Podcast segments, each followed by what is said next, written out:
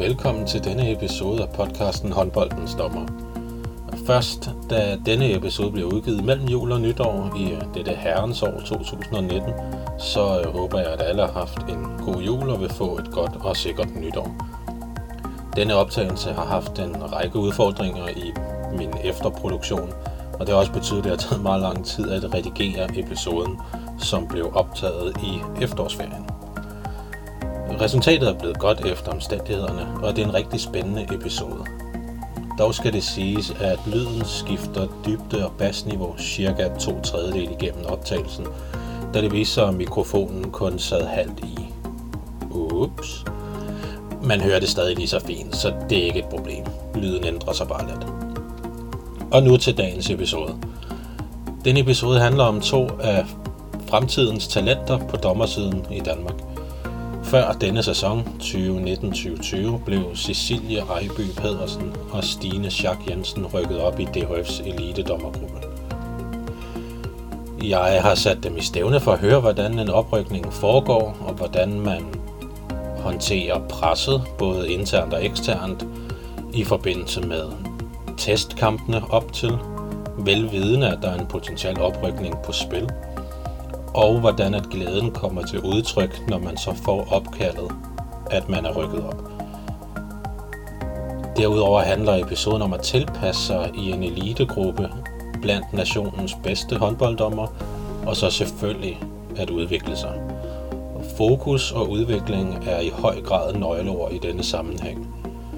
Vi får også vendt andre måder at højne sin koncentration som dommer, sin præcision i forhold til rigtige kendelser, og hvordan at headsettet kan være både en fordel og, og en ulempe for os dommer. Plus andet godt fra dommerposen. Og ellers er der ikke så meget andet at sige, udover velkommen til og rigtig god fornøjelse. Så vil jeg sige goddag og velkommen til Cecilie og Stine. Tak fordi I gad at være med. Tak fordi vi måtte være med, ja. Dagens emne er øh, opstart, nutid og fremtid, og det er jo så øh, dejligt intetsigende, så vi har lidt frie tøjler til præcis, hvad det er, vi skal snakke om. Jeg har jo øh, gerne ville have jer med i noget tid, og nu efter lidt planlægning, så øh, kunne det lykkes her i selveste Smilets by. Jeg kunne godt tænke mig lige at starte med at høre først, hvorfor I har valgt at sige ja til at være med. Jo, jeg tænker, at vi er et par unge piger, hvis rejse måske er lidt anderledes end de andre dommer også.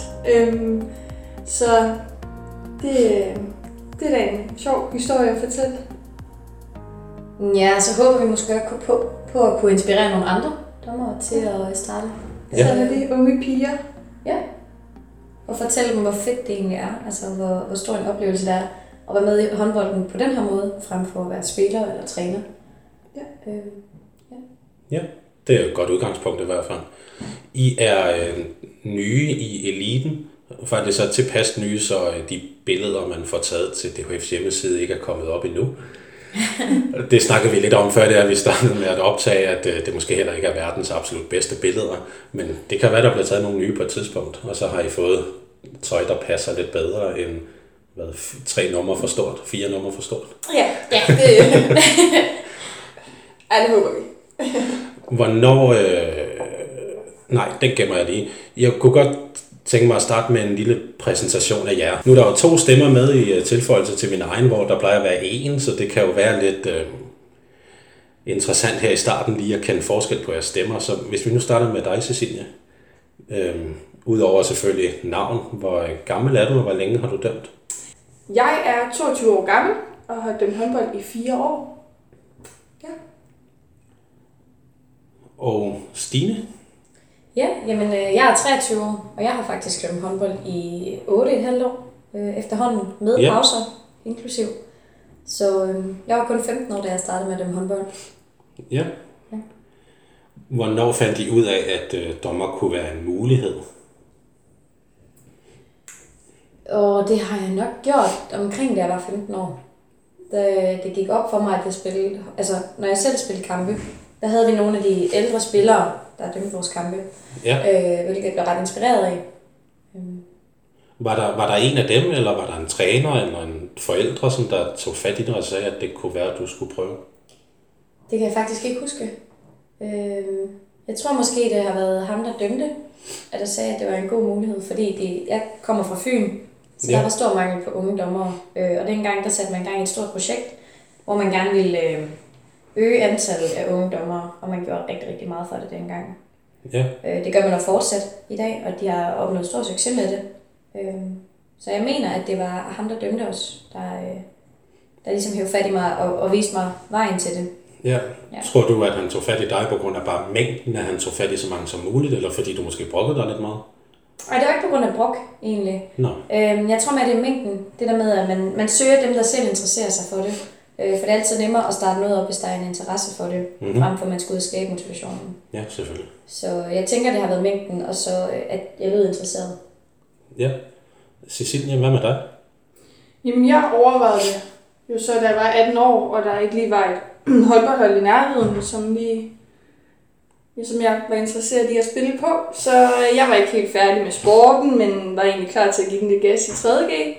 Og så tænkte jeg, at øh, jeg kunne give noget igen ved at tage dommerkortene. Ja.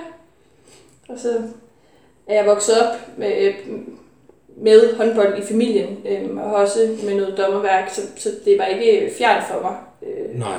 at være eller have det, det ja, syn på håndbolden.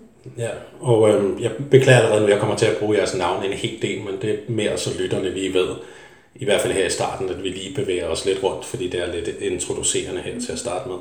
Øhm, Stine, hvad med din øh, påvirkning hjemmefra, fra familien i forhold til dommervejen? Altså, hvordan deres opbakning har været, eller hvordan tænker Både opbakning, men også om, om der har været øh, dommer i familien tidligere, eller øh, spillere, hvor stor en del har håndbolden været i opvæksten og sådan ting. Jamen, håndbolden har ikke som sådan været lige så elitært præget som øh, ved Cecilie for eksempel. Og altså, jeg har spillet håndbold altid. Jeg startede, da jeg var fem år. Øh, og min far har, dømt, eller har været træner inden for håndbolden.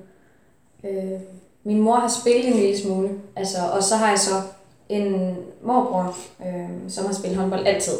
Okay. Øh, og det har altid inspireret mig også. Øh, men jeg har altid spillet håndbold og fodbold samtidig. Og da jeg så kom op som 16-årig, jamen så, øh, så var håndbold, altså så var det fodbolden, der trak, men jeg var stadigvæk ikke færdig med håndbolden, og jeg fik et arbejde, øh, og blev valgt lidt fra på spillersiden. Og derfor så valgte jeg at gå ind 100% for dommervejen. Så øh, håndbolden har ikke, altså sport har altid fyldt meget hjemme ved os, men det har været mere bredt. Det har ikke været specifikt håndbold. Okay. Det har været både håndbold og fodbold og Ja, lidt cykling. og det har været mere specifikt hjemme hos jer til håndbold, Cecilia. Det skal ikke være nogen hemmelighed, at det, det har kun været håndbold. Ja. Ja. Man kan også sige, nu, nu, nu tager jeg lige dit navn op en gang, og så lader jeg det ligge for resten af tiden. Men, men det er lidt svært at undgå, hvis man jo er, er inde i håndbold, og også, hvad kan man sige, fra, øh, uden at sådan køre alt for meget i din fars alder, så er det jo også det et par dage siden, at han var på toppen som dommer. Mm. Men da han var, der var ham og hans gamle marker jo en af de bedste dommer i verden. Mm. Er vist ikke nogen hemmelighed med Champions League-finaler, og altså flere DM-finaler, tror jeg, end Michael Knudsen har spillet. Øh, Så det er jo også en del. Øh, Var der et øh, pres hjemmefra for at starte med at dømme, eller har det bare, det fik du lov til at tage i dit eget tempo? Absolut ikke. Absolut ikke. Øh, tværtimod. Øhm, man kan sige, at min far trak nok mere lidt på smilebånden, da jeg kom og sagde, at jeg ville tage dommerkort og bakkede mig jo 100% op. Men han øh, har aldrig nogensinde presset på, øh, at det var den vej, jeg skulle gå. Og også, øh, kvæg jeg spillede håndbold, så var det jo, så var det, jo det, der blev dyrket Ja. derhjemme. Ja. Hvordan så efter du startede, og der er et, øh, der er et stort talent, som skal udarbejdes de næste forhåbentlig en- god håndfuld årtier, øh, hvordan har øh, støtten så været hjemmefra? Min far er den største sparringspartner, jeg har. Øhm, han er også den, der er mest kritisk, øh, passer på os, øh, stiller spørgsmålstegn, når det går for stærkt, og ønsker egentlig ikke, at, det, at tingene går for hurtigt. Men det er klart, at den vidensbank, han har, der, øh, det gør også, at man kan have nogle snakke med ham. Øh, ja, så din mor, hun er god til selvforståelsen uden for banen. Ja. Og hun er god til at passe på os som person også. Altså. Ja, fordi hun har jo også været vant til at have en mand, der dømte og brugte meget tid på håndbolden, så hun, øh, hun er faktisk også rigtig god til at snakke med, og har jo bare været der med ham tidligere, så, så det er nok, hvis Stine siger, hun, er, hun har også en god forståelse for det. Ja. Hun, hun, altså, din mor har jo, uden at jeg har mødt hende nogensinde, mm. men øh, man er jo nødt til at have en vis erfaring Ja. øh, som partner for at have en dommer, som er elitedommer, og som rejser rundt over det hele, nærmest jo hele tiden. Man kan sige, at dengang din far var på toppen, der var det primært weekendkampe, og så var det Europa i hverdagen. Nu er det lidt byttet op måske. Mm. Øhm, men føler du også, Stine, sådan lidt, en, lidt en fra siden, efter I blev sat sammen som mange, at der er den her erfaring fra familien, som I kan trække på i forhold til dommerkærningen? Altså, jeg kan helt sikkert mærke, at, at det er rart at kunne spare med, med både Lars og Kirsten. Øhm, også fordi, at nu som sagt, er jeg ikke vokset op med den her, øh, det her valg at bruge så meget tid på håndbolden, og om man skal træffe nogle store beslutninger, om man skal tage med til for eksempel en fødselsdag. Mm-hmm. Og det kan lyde fuldstændig basalt med en fødselsdag, men, men når man ikke er vant til, at man skal vælge sådan nogle begivenheder fra og familiearrangementer, så kan det være svært. Øh, og der har jeg helt sikkert kunne trække på både Lars og Kirsten også. Øh, og deres opbakning til det. Øh, så ja, det vil jeg sige. Og det er jo kommet mere naturligt for dig, Cecilie, når det er dine Der- forældre, vi snakker om. Ja, der, der, der bliver ikke stillet spørgsmålstegn, når jeg melder øh, afbud til familiefødselsdage og andre begivenheder på grund af håndbold. Det, øh, Sådan er det bare. sådan er det bare. Ja. Du må have prøvet det, kommer jeg til at tænke på lige nu, i forhold til fødselsdag og farmand væk, eller hvad? ja. Men jeg husker så alligevel en gang, øh, da jeg fyldte 10, der, det var det der med, det var min første runde fødselsdag, det gik jeg rigtig meget op i. Og så kom han, og øh, jeg tror, de skulle øh, til Spanien, eller hvad de skulle. Og det, det gjorde han så alligevel ikke, fordi jeg blev så skuffet og sur. Ja. Så ja. Ja, der kan jeg så mærke, at min familie, altså, de bakker mig 100% op. Der, jeg skal aldrig høre noget for, at, at jeg ikke kommer til noget, øh, at de har arrangeret, eller at jeg kommer senere på dagen. Ja. Jeg kan sågar ringe øh, samme dag og sige, at jeg kommer først et par timer senere end planlagt, fordi jeg skal ud og dømme den her kamp, eller jeg har fået den her kamp, jeg skal ud og se på, eller noget. Øh, og det er mega fedt at mærke. Det er fantastisk. Og så har jeg også en familie, der kører landet rige rundt øh, for at se os dømme. Ja. Ja, og det, er- den geografi er vel blevet noget større efter en oprykning til, til første division. Det må jeg sige. For eksempel så øh, valgte min far at køre fra Nyborg og helt op til Odense, nord for Skive, for at se en af vores kampe, og kørte hjem igen lige bagefter. Og min mor og min moster, de kører også gerne til Sønderjylland for at se os fløjte, eller ja, hvor vi ellers skal køre hen. Det er fedt at have den støtte. Altså både, man ved selvfølgelig, at støtten er derhjemme, mm. men at den også er øh, visuelt til, til stede i hallerne. Opbakning i handen er øh, af kæmpe betydning. Det ja. gør en verden til forskel. Ja. Det gør også, at det lyder forkert, men at vi kan finde mere ro inde på banen, fordi at vi ved, at, man, at vi står ikke alene. Altså, det, det, det giver bare en anden ro på, at man ved, at man har noget familie, der sidder derude, og man kan... Hvis lokummet brænder fuldstændig, altså, så står man altså ikke alene, så er der nogen til at, at gribe. Ja, det er en god, øh, det er en god sikkerhed at have. Jamen, det er en god sikkerhed, ja. Og så lige for at gøre, gøre din far færdig, Cecilie, i forhold til reference, lige med det her i hvert fald. ja. Øhm, I øh, starten af sommeren i år, mm. der var vi jo oppe i Sverige til mm. Partilje, hvor at han også var med, mm. i hvert fald noget af tiden. Øhm, hvad blev han brugt til, brugt sagt i gåsøjne, øh, under det stævne i forhold til jeres udvikling og som sparringspartner? Jamen, øh, ja, hvad blev han brugt til? Øhm, Vi brugte ham faktisk meget til at, at snakke om det her pres, vi følte, der var. Ja. Når vi, da, vi var lige rykket op i elitegruppen, inden at vi kom til Sverige. Ja. Øhm, så vi følte også, at der var rigtig mange øjne på os. Rigtigt. øhm, og der var mange forventninger til, at når man rykker derop, så dømmer du 100% perfekt Mhm. mm-hmm. øh, og korrekt. Så har man ingen fejlkendelser. Og, ja, så vi var rigtig mange krav, at vi skulle leve op til. Øhm, og så kommer man måske til at fokusere mere på øh, alt, hvad der foregår uden for banen. Øhm, og man kommer til at hænge sig i fejlkendelser eller øh, forseelser, man har overset. Øh, og der var han rigtig god til at, at sige 40 gange 20. Altså, du kan gøre noget ved det, der sker inde på banen, men alt, uden, alt andet udenom, det kan du ikke gøre noget ved. Øhm, Ja, for han har jo selv stået i situationen. Han har selv været øh, oprykker, han har selv stået i situationer, hvor at han følte, at han skulle levere sit livs bedste kamp. Så øh, det er faktisk rigtigt, hvad Stine siger. Det var, det var en kæmpe støtte at have ham der, fordi på det tidspunkt, der, øh, der var der mange øjne på os. Ja. Ja. Hjalp det især, fordi I næsten lige, altså hvad, en uge forinden, eller halvanden uge forinden, havde fået beskeden om, at I var rykket op, at det måske heller ikke helt havde sat sig i jer endnu. Mm. Så at have ham med som, som sparringspartner og støtte, var det sådan lidt ekstra, fordi at det lige var, var, var sket, da I var rykket op. Ja, det var i hvert fald øh, de første kampe, vi fløjtede efter, at vi var rykket op. Øh, så selvfølgelig var der også noget mentalt forarbejde hos os selv, der skulle, øh, der skulle på plads. Øh, fordi vi havde netop ikke været ude endnu, og man, man kommer lidt op på en lysrød sky, når man får sådan en melding, fordi Ja. det er virkelig et skulderklap, der vil noget. Ja. Så øh, man sætter også rigtig, rigtig høje forventninger til sig selv. Øh, så han har virkelig, det var virkelig rart at have en, der kan sige, det er det, altså det er her, det foregår. Stadig sådan, altså benene på jorden, og så Ja. ja. I stadig, stadig måske få fokus vendt tilbage på, hvad der sker inde på banen, som, ja. som, som du selv siger, Stine, det er det, I kan gøre noget ved. Ja, Imens det er uden for banen, der I kan måske gøre lidt, men det er andre, der sådan mere har indflydelse på det. ja, Ja, lige præcis. vi kan ikke gøre noget ved, hvad folk tænker, og hvad folk de snakker om. Det eneste, vi kan gøre, det er at gå ind og nyde og dømme håndbold.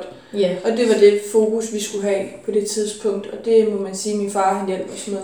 Og vi fik heldigvis hurtigt øh, altså Ja. vendt den. Ja, og havde et fantastisk stævne. Ja. Det, det virkede sådan, nu så jeg det udefra, vi tre snakkede ikke så meget i forhold til øh, sparring, i forhold til stævnet deroppe, fordi jeg dømte jo som regel i hvert fald lidt andre steder sammen med min marker deroppe. Kunne I mærke en forskel, da I kom, da I kom hjem i forhold til de, de første par kampe på første dag? I forhold til den der nervøsitet med at være nyoprykker? Ja, jeg tænker, at vi havde rigtig godt af også at komme op til et stævne, hvor at der er... Det er klart, at de spiller for at vinde, men der er ikke på den måde noget på spil. Det er jeg gratis tror, det, er gratis, det er nemlig gratis. Det er gratis kampe. Ja. Ja. Øhm, Gratis erfaringer, og, og det er gratis at lave en fejl. Ja. Ja. Det koster ikke dyrt deroppe.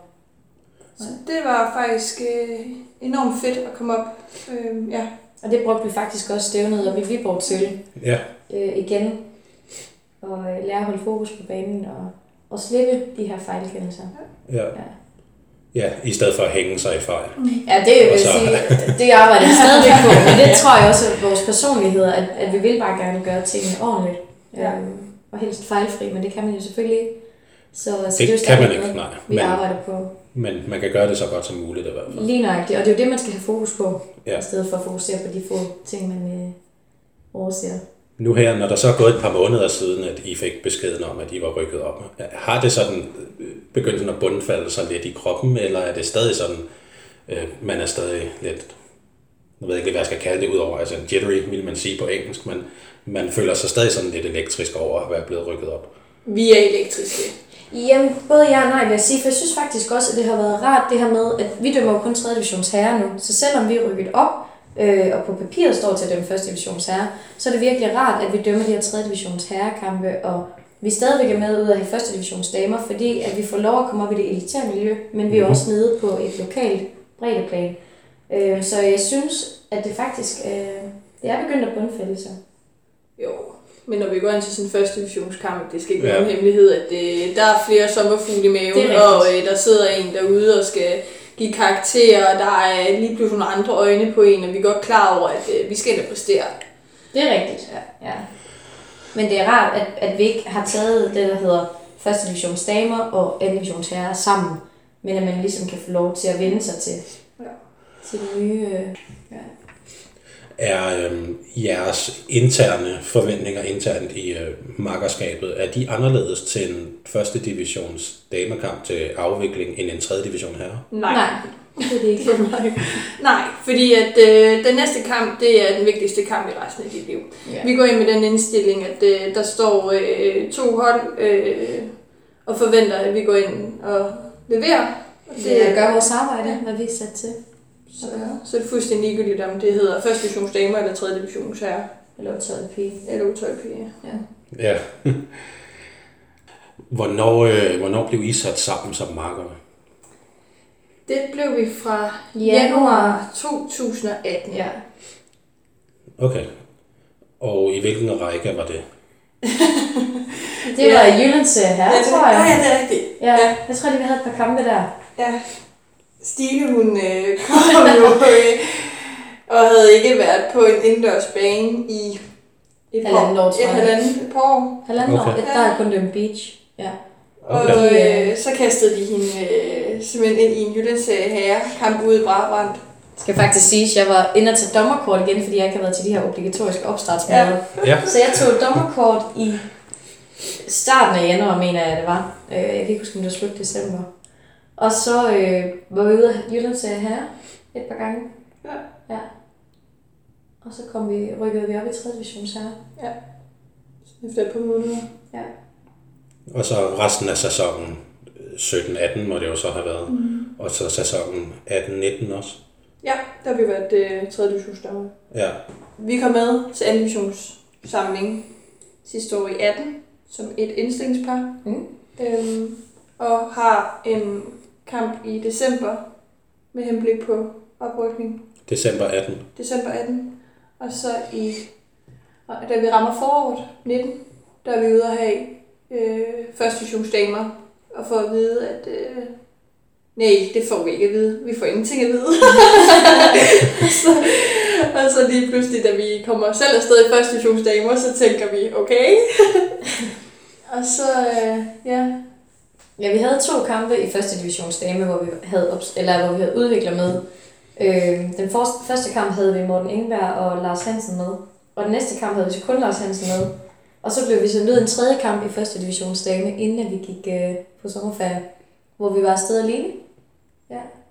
Uden at at få nogen beskeder. Og jeg, og jeg skulle lige til at spørge, altså i hele det forløb der med de her øh, indstillingskampe her, mm.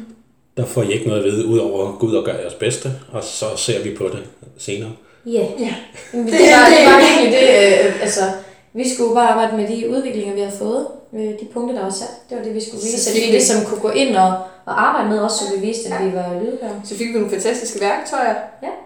Øhm, Gjorde vi. Og fik vist, at vi tog ved lære. Og så gav de os jo så chancen for at komme med nu her efter sommer i Elite-gruppen. Ja. Over øh, hvor lang tid cirka var de her øh, indstillingskampe?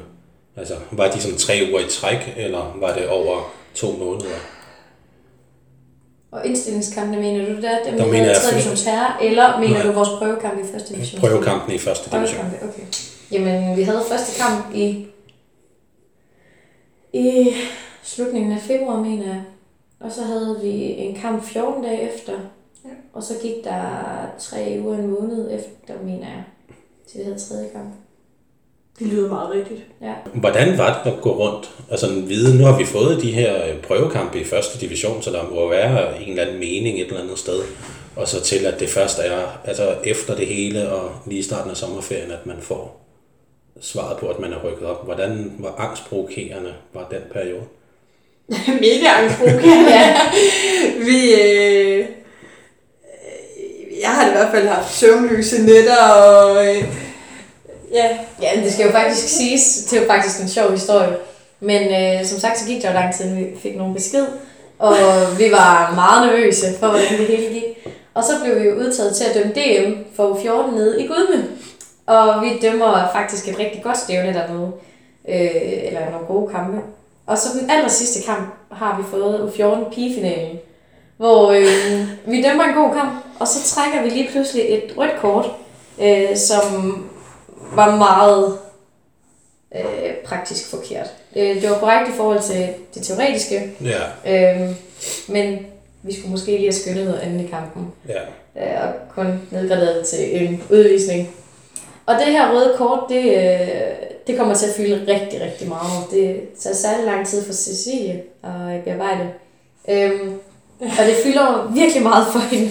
Så jeg bliver ringet op først af Anders Birk, øh, og får den her melding om, at vi er rykket op i elitegruppen, og vi øh, har fået en plads i deres talentbane. Og øh, så forsøger han at ringe til Cecilie, som øh, er i gang med en stor opgave. Øh, så hun tager ikke, besvarer ikke det her opkald. Så hun ved faktisk slet ikke, hvad der foregår. Så da jeg ringer, bliver ved med at skrive til hende, om hun har hørt noget fra Anders, og om øh, hun har snakket med ham, og jeg er meget ivrig på at kunne få lov at snakke med Sille, men kan jo som sagt ikke rigtig røbe noget, inden hun har snakket med Anders. Øhm, der når Cecilia at tænke, at vi er smidt ud af hele DHF, og det Ja. var det, på grund af det her røde kort, vi har trukket i en U14 Jeg, jeg, troede, de havde ja. Ja. Jeg, jeg, jeg troede, de havde taget divisionsskiltet fra os. Ja, det Ja. jeg var slut og tak for den her gang. Ja. Ja. Det, Puh, øh. Ja, så det siger noget om, hvor angstgodkendende det var at, at gå Ja. og, og vente på den her besked, Ja. ja. den her melding om, Ja. hvad der skulle ske. Men det er jo så også det her, altså den her, ek- den her ekstra, også med, at, at der, er, der har været en, Der har været en bagtanke med det. der har været en Ja, kontroversiel mere- situation også. Og, Inden over, end hvad vi har overhovedet har forventet og troet, altså Mm. tog håbe på. Og det er jo så, fordi de netop valgte at trække os. Ikke blot rykke os op i, i øh, anden division, men hmm. tog os senere når vi er i elitgruppen. Ja. Ja.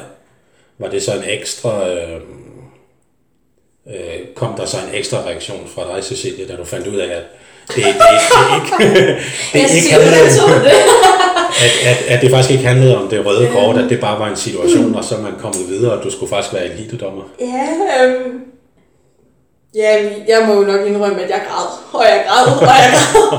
Og du troede faktisk ikke på mig. Jeg troede, at øh, det var mig, der havde misforstået. Jeg troede, Stine havde øh, totalt misforstået situationen, så jeg begyndte at kontakte andre øh, for at høre om, øh, hvad, hvad der lige foregik. Og det viste sig, at hun, øh, hun havde ikke misforstået noget, og vi bare øh, kom med. og det var, det var glædestårer, det må jeg øh, nok erkende, ja. ja. Jeg tror endda, var noget med, at du stod ude på, du var på studiet og var nødt til at gå ud fra en forelæsning. Og endda stod og tude ude foran døren, fordi du var så glad. Må du også, jeg måtte også gå ud på toilettet, fordi jeg græd så meget. Ja. ja. Så der var, øh, det er ikke kun, når, øh, når spillere rykker op, fordi et hold rykker op, at der er øh, den der type af, af glæde med, at man ligefrem står og tuder og sådan nogle ting. Det, det gælder altså også for dommer. Det betyder især lige så meget for dommere. Altså, det betyder også rigtig meget for dommere. ja. Også fordi man netop ligger så meget tid i det her. Altså, vi, det er jo næsten et fuldtidsjob ved siden af vores studie, øh, når man tæller timer i fitnesscenteret og jamen, turene ud til kamp og hjem igen, og mental Ja, forberedelse og alt det her. Altså, det er jo rigtig, rigtig mange timer. Så det her med at blive anerkendt for sit arbejde og for sin udvikling, det, det, altså, det kan ikke beskrives med ord. Men nu kan man også sige, 22 år og 23 år, så er der også stadig, altså der, der er nogle år at arbejde videre på stadigvæk. Ja. før at man Ja. skal før, før at man skal være et sted, hvor det forventes, at man peakes i hvert fald, sådan niveaumæssigt. Præcis. Absolut, og det er jo det, der er så vigtigt at lige at holde for øje, at, at, at, det er jo et projekt, det er jo altså, at vi er, altså, vi er en proces, vi, øh, vi skal slet ikke begynde at sammenligne os med de andre elitedommere, fordi de, Ej, er, måde. de er enormt dygtige, og de er, men det er slet ikke der, vi er. Der er det en proces, og vi er enormt beæret over, at man tager os med i den, øhm, og satser på det, men det er jo fremtid, det er jo ikke... Det er jo ikke Det- nogen hemmeligheder. Vi ikke dømmer første divisions herre nu. Nej, på ingen måde. Nej. Og det er jo så det her, som vi snakkede om lidt tidligere, det her med, at det er første divisions damer mm-hmm. og tredje divisions herrer. Ja. Så man har øh, den her introduktion til eliten igennem ja. første divisions damer, og så har man så tredje divisions herrer, som så, hvad kan man sige, står for resten af det i forhold til udvikling og proces og sådan noget. Lige præcis. Synes I sådan lige nu, hvor I sådan er midt i det, at det er en rigtig god opdeling og en rigtig god måde at gøre det på? Rigtig god. Ja. Vi øh, oplever også, at DHF bruger en masse gode ressourcer på os. Vi har haft Flemming Bæk med som øh, observatør øh, fra elitegruppen, og så når vi været ude af herrekampe, har vi haft Martin Gidring med. Og det har givet os helt absurd meget. Ja. Øh, det, er, altså, at vi udviklet os og fået nogle værktøjer. Øh, Den her tænkning af, af udvikling øh, af dommer, og især unge ja. Dommer, den er, den er genial, fordi at, at vi netop har de her kampe i 3. divisions herre, som, undskyld, men er, er gratis, fordi at vi får så mange, altså vi kan få en masse tæsk her, øh, uden at, at det har altså, katastrofale konsekvenser, fordi vi ved jo godt, at længere op, der begynder det at blive et arbejde for nogen, og det bliver et deltidsjob for nogen. Ja. Øhm, Ja. Så hernede, der kan vi få lov til at virkelig at arbejde med alle de udviklinger, vi får, og alle de redskaber og værktøjer, ja. Og så øh, at få en masse tæsk. Ja. Og, og det var jo nok kommet alligevel, uden en oprykning til eliten, fordi jeres indrangering sidste sæson var 3. division. Øh, Herrer og 2. division damer. Øh, så alt, efter, hvordan man ser det. Og så må I jo så sige, hvilken en af, af øh, versionerne, som ligger tættest på jer, fordi jeg har ikke prøvet at være elitedommer, og kommer heller ikke til at ske. Men er 3. divisions herrekampene udgangspunktet, og så er 1. division damer bonus i forhold til udvikling, eller er det omvendt? Jeg tænker, at det er, at det er rigtig svært øh, at, altså, at vælge, det. fordi Nej. damehåndbold og herrehåndbold, det er dybest set to vidt forskellige sportsgrene. Ja. Øhm, I hvert fald det to er- forskellige spilarter. Øhm, Ja. du, det er en herrekamp og en damekamp er ikke, øh, er ikke det samme. Øhm, og man, altså, vi indstiller os også enormt forskelligt på, hvad vi skal ind og have. Øhm, og jeg tænker, at det er... Ja. Ja, så man kan ikke adskille de to, fordi det er, det er to forskellige øh, udviklingsgrundlag, Ja. øh, vil jeg sige. Så det er i virkeligheden, øh, sådan som jeg så forstår det, og igen, så må jeg rette mig igen, hvis det er, øh, at, at begge ting er en del af udviklingen, fordi det, man får med fra kampene, og det, som man som dommer skal udføre for at løse en kamp, eller for at lede en kamp, at det i virkeligheden giver de samme værktøjer i den sidste ende, men det er bare på to forskellige niveauer i den forstand, at første divisions damer og tredje divisions herrer er jo henholdsvis anden og fjerde højeste række inden for øh, henholdsvis damer og herrer. Mm. Det Så- er sikkert ja. Og så kan man sige, at vi er ved at pakke en worksæk, øhm, og der vil, øh, nej, hvor man lærer sin fejl. Ja.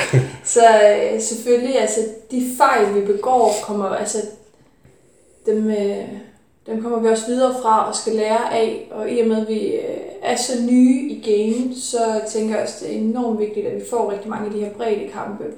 Fordi, som Stine er inde på, altså når vi er oppe i eliten, så gør det bare mere ondt Mm. at begå de her fejl. Det har i hvert fald en større konsekvens op i eliten, end hvad det har i øh, bredden. Og det er særligt sådan noget som altså medierne øh, Ja. og omtale, og, Ja, for, for. og det er jo videodokumenteret. Ja, jeg, jeg skulle nemlig også lige til at spørge, at, at der er også mere pres ovenfra, når man er i første division. Ja. Fordi man er lidt tættere på toppen, og øh, for nogens vedkommende er det deres, deres job, så for uden at de kæmper for, for point, og de spiller håndbold, fordi de forhåbentlig der et eller andet sted synes, det er sjovt, så kæmper de også nogle gange for deres, for deres levegrundlag. Og det er det, jeg mener med konsekvenserne er større ja. øh, på eliteplanen, end hvad den er i bredden. Ja, altså øh, øh, at, at dømme rigtigt er lige så vigtigt i alle Helt kampe. Og nu, du sagde også U12 tidligere, og der skal man også dømme rigtigt, fordi, fordi det, det er det, spillerne forventer, uanset niveau. Men nu, nu, det er måske vigtigt at forstå, hvis man ikke øh, selv er dommer og tænker i de baner der. Der, er, der foregår nogle ting udenom, som er med til at give det her pres her. Det er større, jo højere op man kommer. Hvordan har det været at komme op som de nye i klassen i forhold til at blive rykket op i eliten? Hold da op, hvor er vi blevet til Ja. godt imod. Altså, Altså, det er ikke engang noget, man behøver at reflektere Det over. har været det fedeste. Ja. Det skal da ikke være nogen hemmelighed, at da vi kørte til Horsens, der havde vi sommerfugle i maven, og det kriblede, og vi var så nervøse. Altså, og hvordan vil man lige blive taget imod, fordi det er bare aldrig sjovt at være de nye i klassen. Og så Men var vi den- måske også en smule starstruck over, vi skulle op og være sammen med top med poppen inden for danske håndbolddommere. Ja. Vi synes, det Øh. var det sejeste. Ja, vi var da meget stolte af at- at være en del af det lige pludselig. Og så blev vi bare taget imod med åbne arme, og der Ja. ja. bare... Ja, der der var, var ikke, plads til os også. der, det var der virkelig. Ja. Ja. Hvor meget husker I fra øh, oplægget til, til denne her samling? Det her øh, sæsonens fokus op- oplæg og sådan noget. Og hvor meget sad I bare sådan lidt i jeres egen verden og sådan følte, at det var lidt overvældende måske? Og det er faktisk... Vi husker faktisk mange ting. Ja. Øh, Men det er egentlig et sjovt spørgsmål, synes Ja. jeg, fordi det er rigtigt, men øh, man har, altså, det, det, det, der er rigtig mange følelser. Øh, det, så, Men altså, man kan også tydeligt mærke forskel fra, når man er til de lokale opstartsmøder, for Mhm. eksempel, mm-hmm. også til her, det her DT-samling. Øhm, fordi at vi netop sad en hel dag, altså vi sad hele lørdag, og havde øh, ja, regelgennemgang og fortolkningsgennemgang, og hvor trænere kom ind øh, og kunne være med til at høre omkring challenge og Ja, elektronisk team timeout og ja, alt det når her. de ligatrænere, de sidder der, Ja, så... der blev gået til den. Ja, Så blev reglerne vendt og drejet fra alle mulige vinkler. Ja. det var interessant. Det var meget spændende. Øhm, Og måske nogle af dem skulle være vendt lidt mere, inden man gik ud og brugte dem, men det kommer Det- vi tilbage til senere. men, men ja, altså... Umiddelbart kan vi huske, øh, kan jeg i hvert fald, jeg kan jo ikke snakke for Cecilie, men jeg kan huske øh, de fleste ting, at der blev gennemgået på, på oplægget.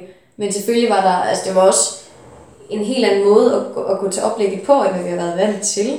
Ja. Øh, Og, og der, er mange, der er mange informationer. der var rigtig mange informationer. generelt Rigtig til opstartsmøder, og når man så kommer op og skal dømme elitekampe, som har en, øh, inden for i hvert fald nogle paragrafer, nogle andre regler, end man har i bredden, øh, så er der jo endnu mere nyt, man så skal lære, fordi der er nogle regler, man ikke er vant til at bruge, som vi også kommer til senere, men for uden oprykning og alt er nyt, og man ser de dommere, som man kun ser i fjernsynet ellers og sådan noget, øh, og er ligatræner og så videre, så skal man også til at forholde sig til nye regler.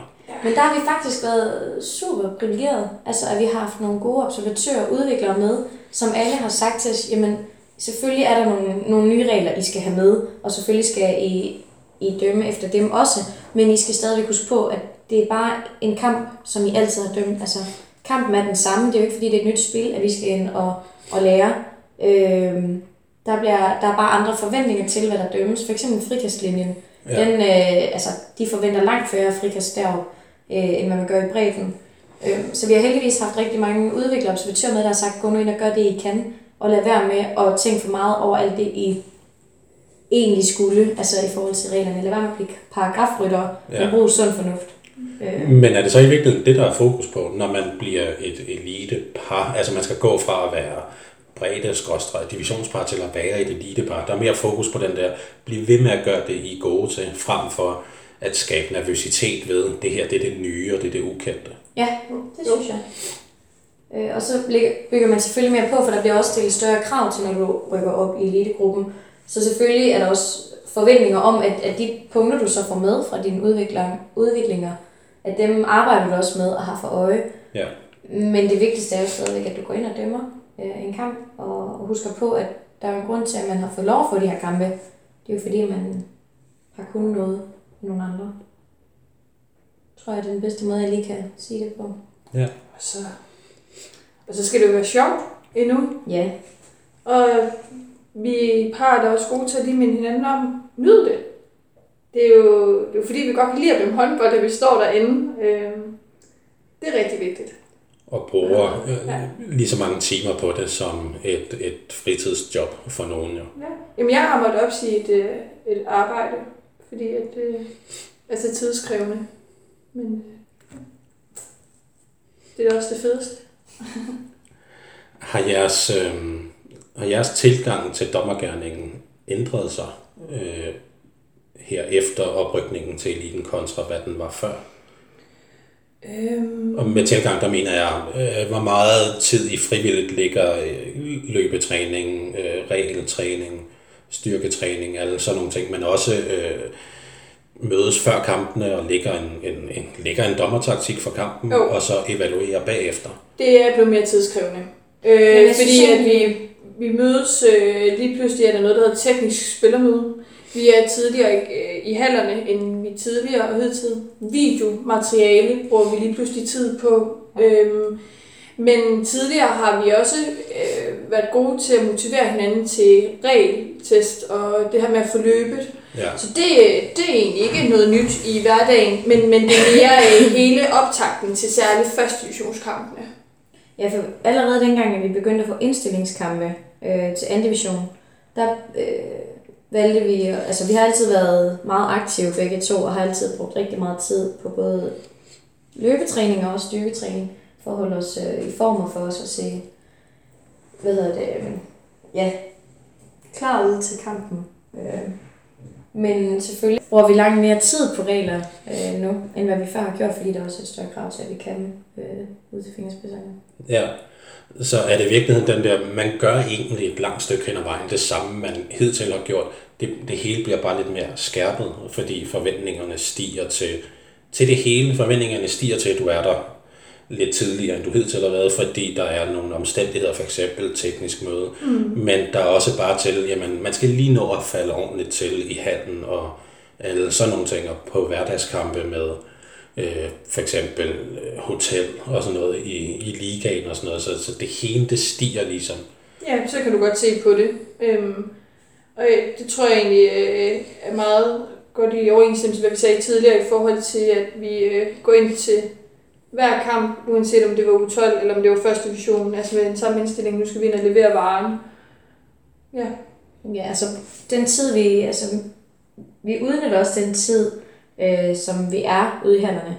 Ved for eksempel at gå en tur inden kampen, så vi ligesom kommer ud for noget luft, og lige, som du siger, falder ned og øh, får lavet op. Og så øh, er der teknisk spillermøde, eller der er noget snak med en observatør, eller en mentor, eller ja, at vi lige får snakket ud omkring, hvordan har dagen egentlig været for hinanden, mm. så vi også ved, hvilket, øh, altså hvor vi står henne. Hvis øh, en af os har haft en trælsdag og har nogle frustrationer, vi lige skal ud med, ja. så får vi vendt det, så vi faktisk er klar til kampen, og, og vi ligger på et 0. Mm-hmm. Ja. Men også i første division er der jo øh, nogle færre hold, fordi det er en, en national række, så det betyder, at der er en pulje, der dækker hele Danmark. Ja. Så det er også lidt længere køreture, end man har været vant til i divisionen. Ja. Den tid, den, den øh, ekstra tid, der nu bliver brugt på at køre rundt, hvad bruger I den til? Vi har helt klart vores øh, faste ritualer, øhm, fordi man skal ikke tage fejl af, at øh, der er langt nogle gange. Der er rigtig langt, men, men man skal ikke fejle af den øh, mentale forberedelse. Øh, for os er det altafgørende. Det er så altafgørende for os, at vi har siddet i en bil med høj dak musik ja. og fået lov til at skråle øh, med ja, på de her... Og øh, har lyttet til et vis speed. Øh, når vi kommer i handen, der er der også nogle helt faste øh, ting, vi gør. Jeg tror... Øh, der er måske mange, der har lagt mærke til flætningen. øh, men men, men øh, det skal bare ikke tage fejl af, hvad, hvad det gør, øh, til når vi skal ind på banen. Nej, vi har også nogle faste sange, vi skal høre i bilen, ja. øh, når vi går ud til kamp. Ja. ja.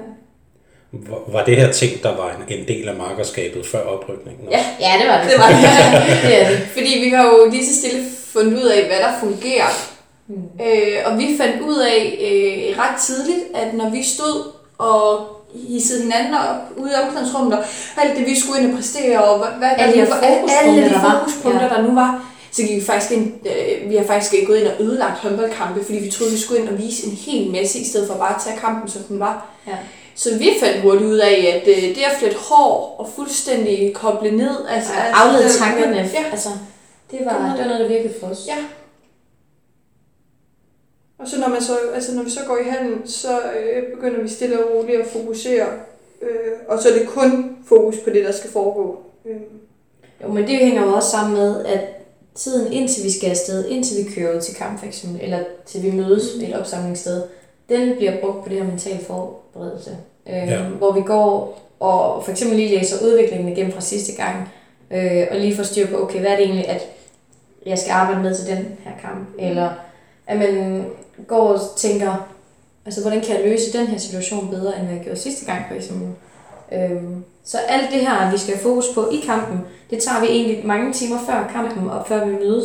Øh, for lige så snart vi så er sammen, så handler det netop om at få afledt de her tanker, så vi ikke får kørt hinanden op i en spids, og at vi ikke går ind og siger, i dag skal vi bare have fokus på angrebsfejl, og så tager vi 17 angrebsfejl i den her kamp, hvor der måske har været to. Ja, og misser 11 skridtkanter. Ja, lige nøjagtigt. Ja, lige nøjagtigt. Øh, så de her, for at vende tilbage til dit spørgsmål med de lange kører, jamen så køreturene, de bliver faktisk brugt på at få, få hovedet op og få os selv øh, gearet op øh, med høj musik. Ja, der er jo de her øh, famøse udviklingsskemaer, som der bliver skrevet, når man har en udvikler ud, eller en mentor, det kommer lidt an på. En mentor kan egentlig godt bruge et udviklingsskema. Der bliver øh, så skrevet nogle punkter, nogle udviklingspunkter, mm. som man skal arbejde på. Øh, for uden det, når I får så lidt af en observatør eller en udvikler, øh, laver I også selv noget intern evaluering ud over det? Hver gang vi går i øh, omklædningsrummet efter en kamp, så kigger vi hinanden i øjnene øh, og er hudløs ærlige. Hvad, hvilken kamp var det her? Hvad leverede jeg selv, og hvad leverede min makker? Vi har også haft her, de sidste par gange, vi har været sammen med Martin, har vi selv siddet og sat krydser. Ja. Øhm, og det er enormt gode refleksioner at gøre sig, øh, når man har været inde og dømme en håndboldkamp. Jeg synes, det er enormt svært at sætte krydserne selv Ja. på sin egen præstation. Så ved jeg ikke, hvordan I har det med at sætte krydserne selv. Vi har heldigvis set den samme kamp øh, så meget til til har vi i hvert fald. men, men, øh, men, men, men, det er jo, men det er jo rigtigt, for der, der kan der godt øh, komme øh, nogle situationer, hvor at man måske ikke er så enig med udviklere, observatører, eller hvem der sidder derude.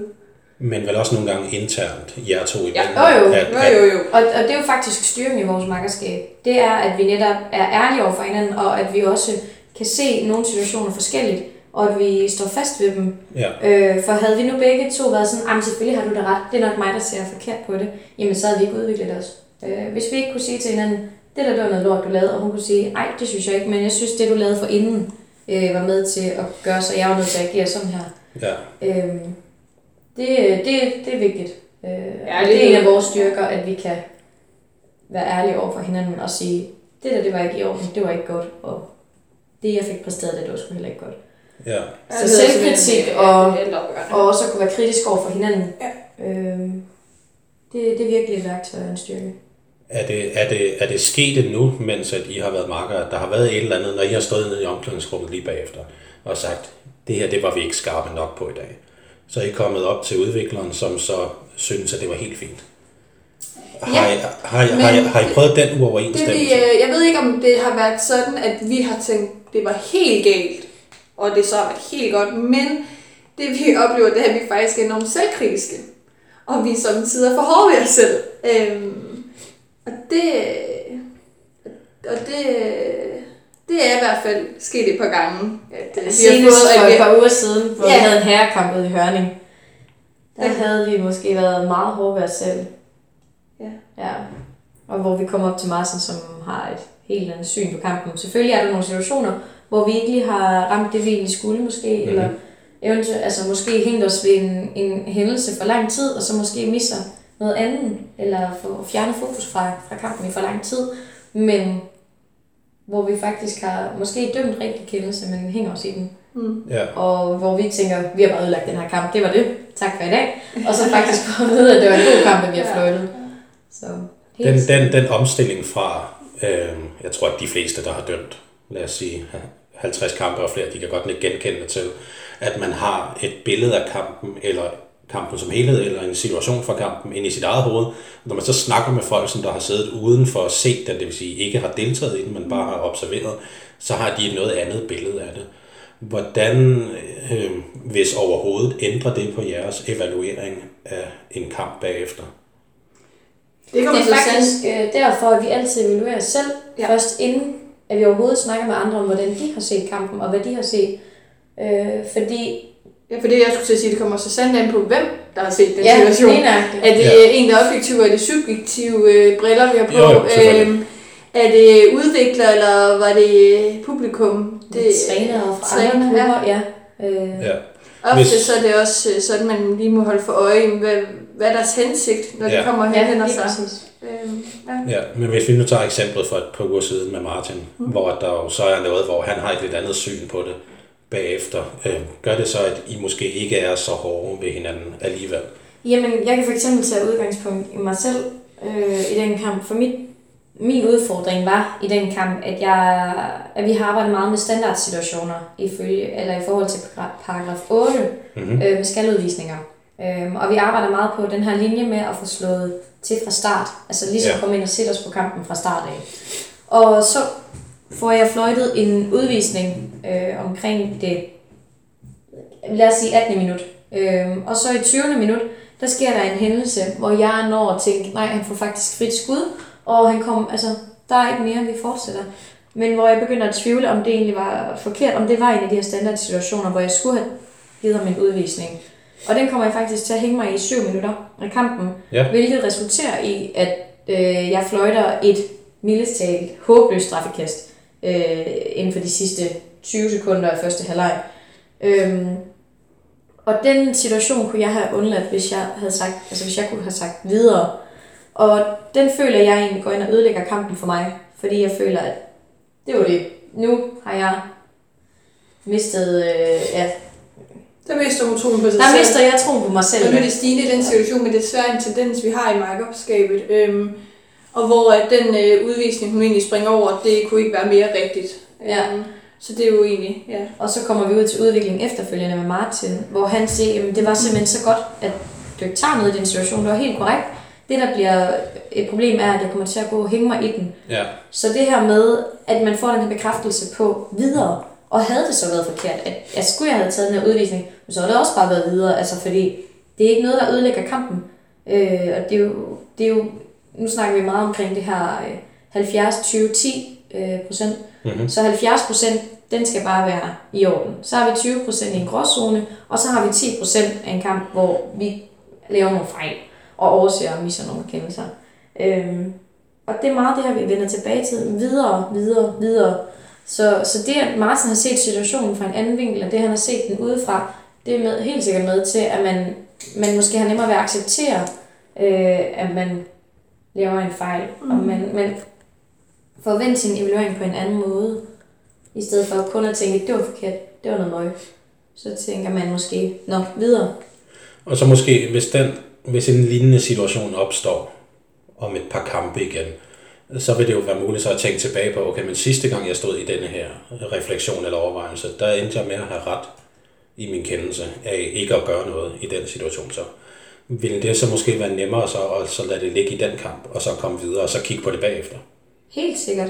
Også fordi, at det vi snakkede om i situationen var jo også, altså om, om det har været rigtigt eller forkert med den her udvisning, så øh, er det lige så meget at aflæse spillerne og træner, altså lige af, aflæse situationen og stemningen, Ja. øhm, fordi der var jo ingen, der gæffede overhovedet. Øh, det var egentlig kun mig selv, der gik og tænkte, jamen hvad siger reglerne, og, og hvad siger standardsituationen, og hvad siger alt det, vi har snakket om i vores udviklinger. Øhm, så et redskab er jo selvfølgelig, at man lige, man lige altså måler stemningen, øh, lige øh, mærker efter. Ja. Så helt sikkert kan jeg, kan jeg bruge den her situation fremadrettet. Hvordan set, øh, set delvist udefra som marker i den situation, hvordan oplevede du hele den der situation med øh, altså afværge markeringen og så komme videre? Jamen, øh, som marker, så er min fornemmeste opgave at få min, øh, altså få Stine med tilbage i, øh, i kampen. Øhm, og, øh, og hun havde bare sat sig for, at øh, hun havde begået en fejl, og jeg, det er der, hvor jeg skal gå ind og sige videre og bekræfte, at øh, hun må også godt få at vide, når hun så har lavet en fejl. Lad os sige, der havde været en udvisning, så hun også få at vide, ja, der var en udvisning, men videre. Ja. Nu var der ikke en udvisning, videre. Øhm, Det er hele tiden den der lille tilføjelse, ja. Altså at øh, man har fordelen ved at bruge headset, når man ja. Ja. når til et vist niveau, og det Ja. bruger I jo også. Det bruger min makker og jeg nogle gange, men ikke altid. Det kommer an på, tror jeg, hvilken tid på måneden der er for ham. øh, men når man har headsetet på, så har man den fordel, at man kan lave, lad os kalde det real-time evalueringer. Ja. Situation for situation. Og det er jo en af de store fordele. Ja. Det er, at man hele tiden kan have den der da da da om en situation videre Ja. bagefter. Øhm, dømmer I nogensinde uden headset i to dommerkampe? Ja, eller det sker meget sjældent. Men øh, det sker øh, en gang imellem, hvor man kan sige, det er måske ikke lige niveau til at skulle bruge headset, og så er det enormt en sund øvelse, fordi at man lærer hinandens kropssprog. Nogle gange, når man står med headset på, så glemmer man faktisk at kigge på Ja. sin marker. Ja. Man kommer nemt til at glemme, hvordan øh, den anden agerer. Øh, Især til det, når man skal lære at have en ens linje, øh, og lægge en ens linje, er det super effektivt en gang imellem lige at smide headsetet. Ja. Ja. Og så faktisk holde øje for dem. Hvor, hvornår er det, hun tager de her gemmelser, eller hvornår er det, hun går ind og henstiller. Øh, fordi man så lærer at spejle sig. Ja. Øh, ja. Og det glemmer man som sagt nogle gange, når man har headset. Fordi man så har fokus på hver sit område. Men vel også i forhold til salgsarbejde. Ja, helt altså, sikkert. man vender sig til, det gør jeg i hvert fald rigtig meget, at sige tingene verbalt. Men det kan dem op på bagerste række jo ikke høre. Der er vi jo så heldigvis igen så privilegeret, at mange af vores kampe har vi jo på video, øh, især fra første divisions dame, og så i Aarhus i kreds 5 er der mange af klubberne, der faktisk også bruger kamera, kamera øh, hvor vi nogle gange har fået kampene tilsendt på mail, så vi kan Ja. ja. se vores øh, salgsarbejde og hele vores hvad hedder det, øh, nonverbale kropssprog. Mm-hmm. Ja. Er, det, er det så klubberne, der optager kampene? ja, det er som regel lige med hold. Okay. Hvad med i første division? Det er krav, at øh, det er hjemmehold, der optager, men der er krav om øh, video. Om at de bliver optaget. Ja. Og så har I også altid adgang til dem. Altid, vi har adgang til samtlige øh, elitekampe. Det har alle dommer. Vi har en Okay. fælles server. Ja. ja, så ikke kun jeres egen, men, Nej, men alle. alle kan I Ja. sidde og kigge på. ja. Det er også angstprovokerende, at de andre dommer kan gå ind og kigge på hende. Ja, okay. Det er selvfølgelig rigtigt. Den havde jeg ikke lige tænkt med. Men bruger I det? Altså at gå Ja, ind og kigge på andres kampe? Vi får Og- også øh, af og til, så får vi nogle mails, øh, hvis der har været nogle kampe, og der har været nogle situationer, øh, hvis der har været nogle helt exceptionelt gode situationer, hvor man siger, her er der angrebsfejl, det er der ikke her. Øh, de her standardsituationer. Så bliver de også lagt ind, så i stedet for at vi går ind og ser en hel kamp, øh, så er der også øh, udvalgt nogle specielle klip, hvor vi kan gå ind og så træne øh, alle de her forskellige kendelser. Ja. Så man kan både se de enkelte øh, nøglesituationer, mm. hvis det er det, men man kan også se hele kampen, hvis man gerne vil se for eksempel de her nøglesituationer i helheden, altså Ja. i kampens helhed. Og så ligger der også, øh, øh, særligt os, der måske ikke er så øh, kendte med holdene, jamen, der kan også ligge en forberedelse i at lige gå ind og se nogle minutter af de forskellige holds øh, spillestil og Ja, tidligere kampe. tidligere kampe, de har været øh, igennem. Ja. Og hvis der så er nogle dommer, der har øh, eksempelvis et mega godt kropssprog, jamen, så er det et mega godt at gå ind og blive inspireret og se, hvordan de øh, Ja, kommer eller ud bare bevægelsesmønstre. bevægelsesmønstre, Og, ja. Ja. Øhm, I onsdags i øh, indspillende stund, der øh, spillede Sønderjyske mod Skanderborg i Herrenes Liga, og der var det jo øh, Henrik og Jesper, der var dommer.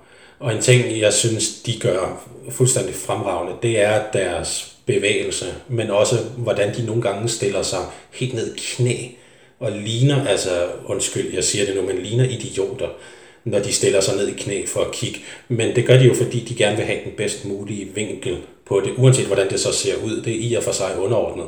Men det handler om at få en rigtig kendelse, uanset hvad. Hvad er jeres tanker omkring, at man nogle gange som dommer godt kan komme til måske at se lidt dum ud, men hvor intentionen jo er den rigtige kendelse? Så jeg kan ikke med at grine lidt, fordi at, øh, at Stine, hun, øh, hun er måske ikke den højeste dommer. Så når hun begynder at stille sig på knæ, så ser det altså for idiotisk ud. og det har hun fået rigtig pænt at vide af et par udviklere. Så øh, Men- jeg tror ikke, hun gør det igen, selvom, selvom ja, jeg stiller mig på tør i stedet. Ja. Men jeg er jo så nysgerrig efter, hvorfor i første omgang så at gøre det. Det er fordi, når jeg dømmer håndbold, Ja. eller når jeg står inde på banen, så lever jeg mig rigtig meget ind i situationerne. Hvilket vil sige, at nogle gange kan det være svært at nå fra side til side, øh, og, og komme ind over og så se, hvad det egentlig er, der sker. Og der kan det nogle gange være en fordel, at man lige bukker sig ned og får bevæget sig sådan lidt rundt, øh, lige forstå i hovedet 20 cm længere frem. Men det ser utroligt dumt ud, når man kun er 61 høj.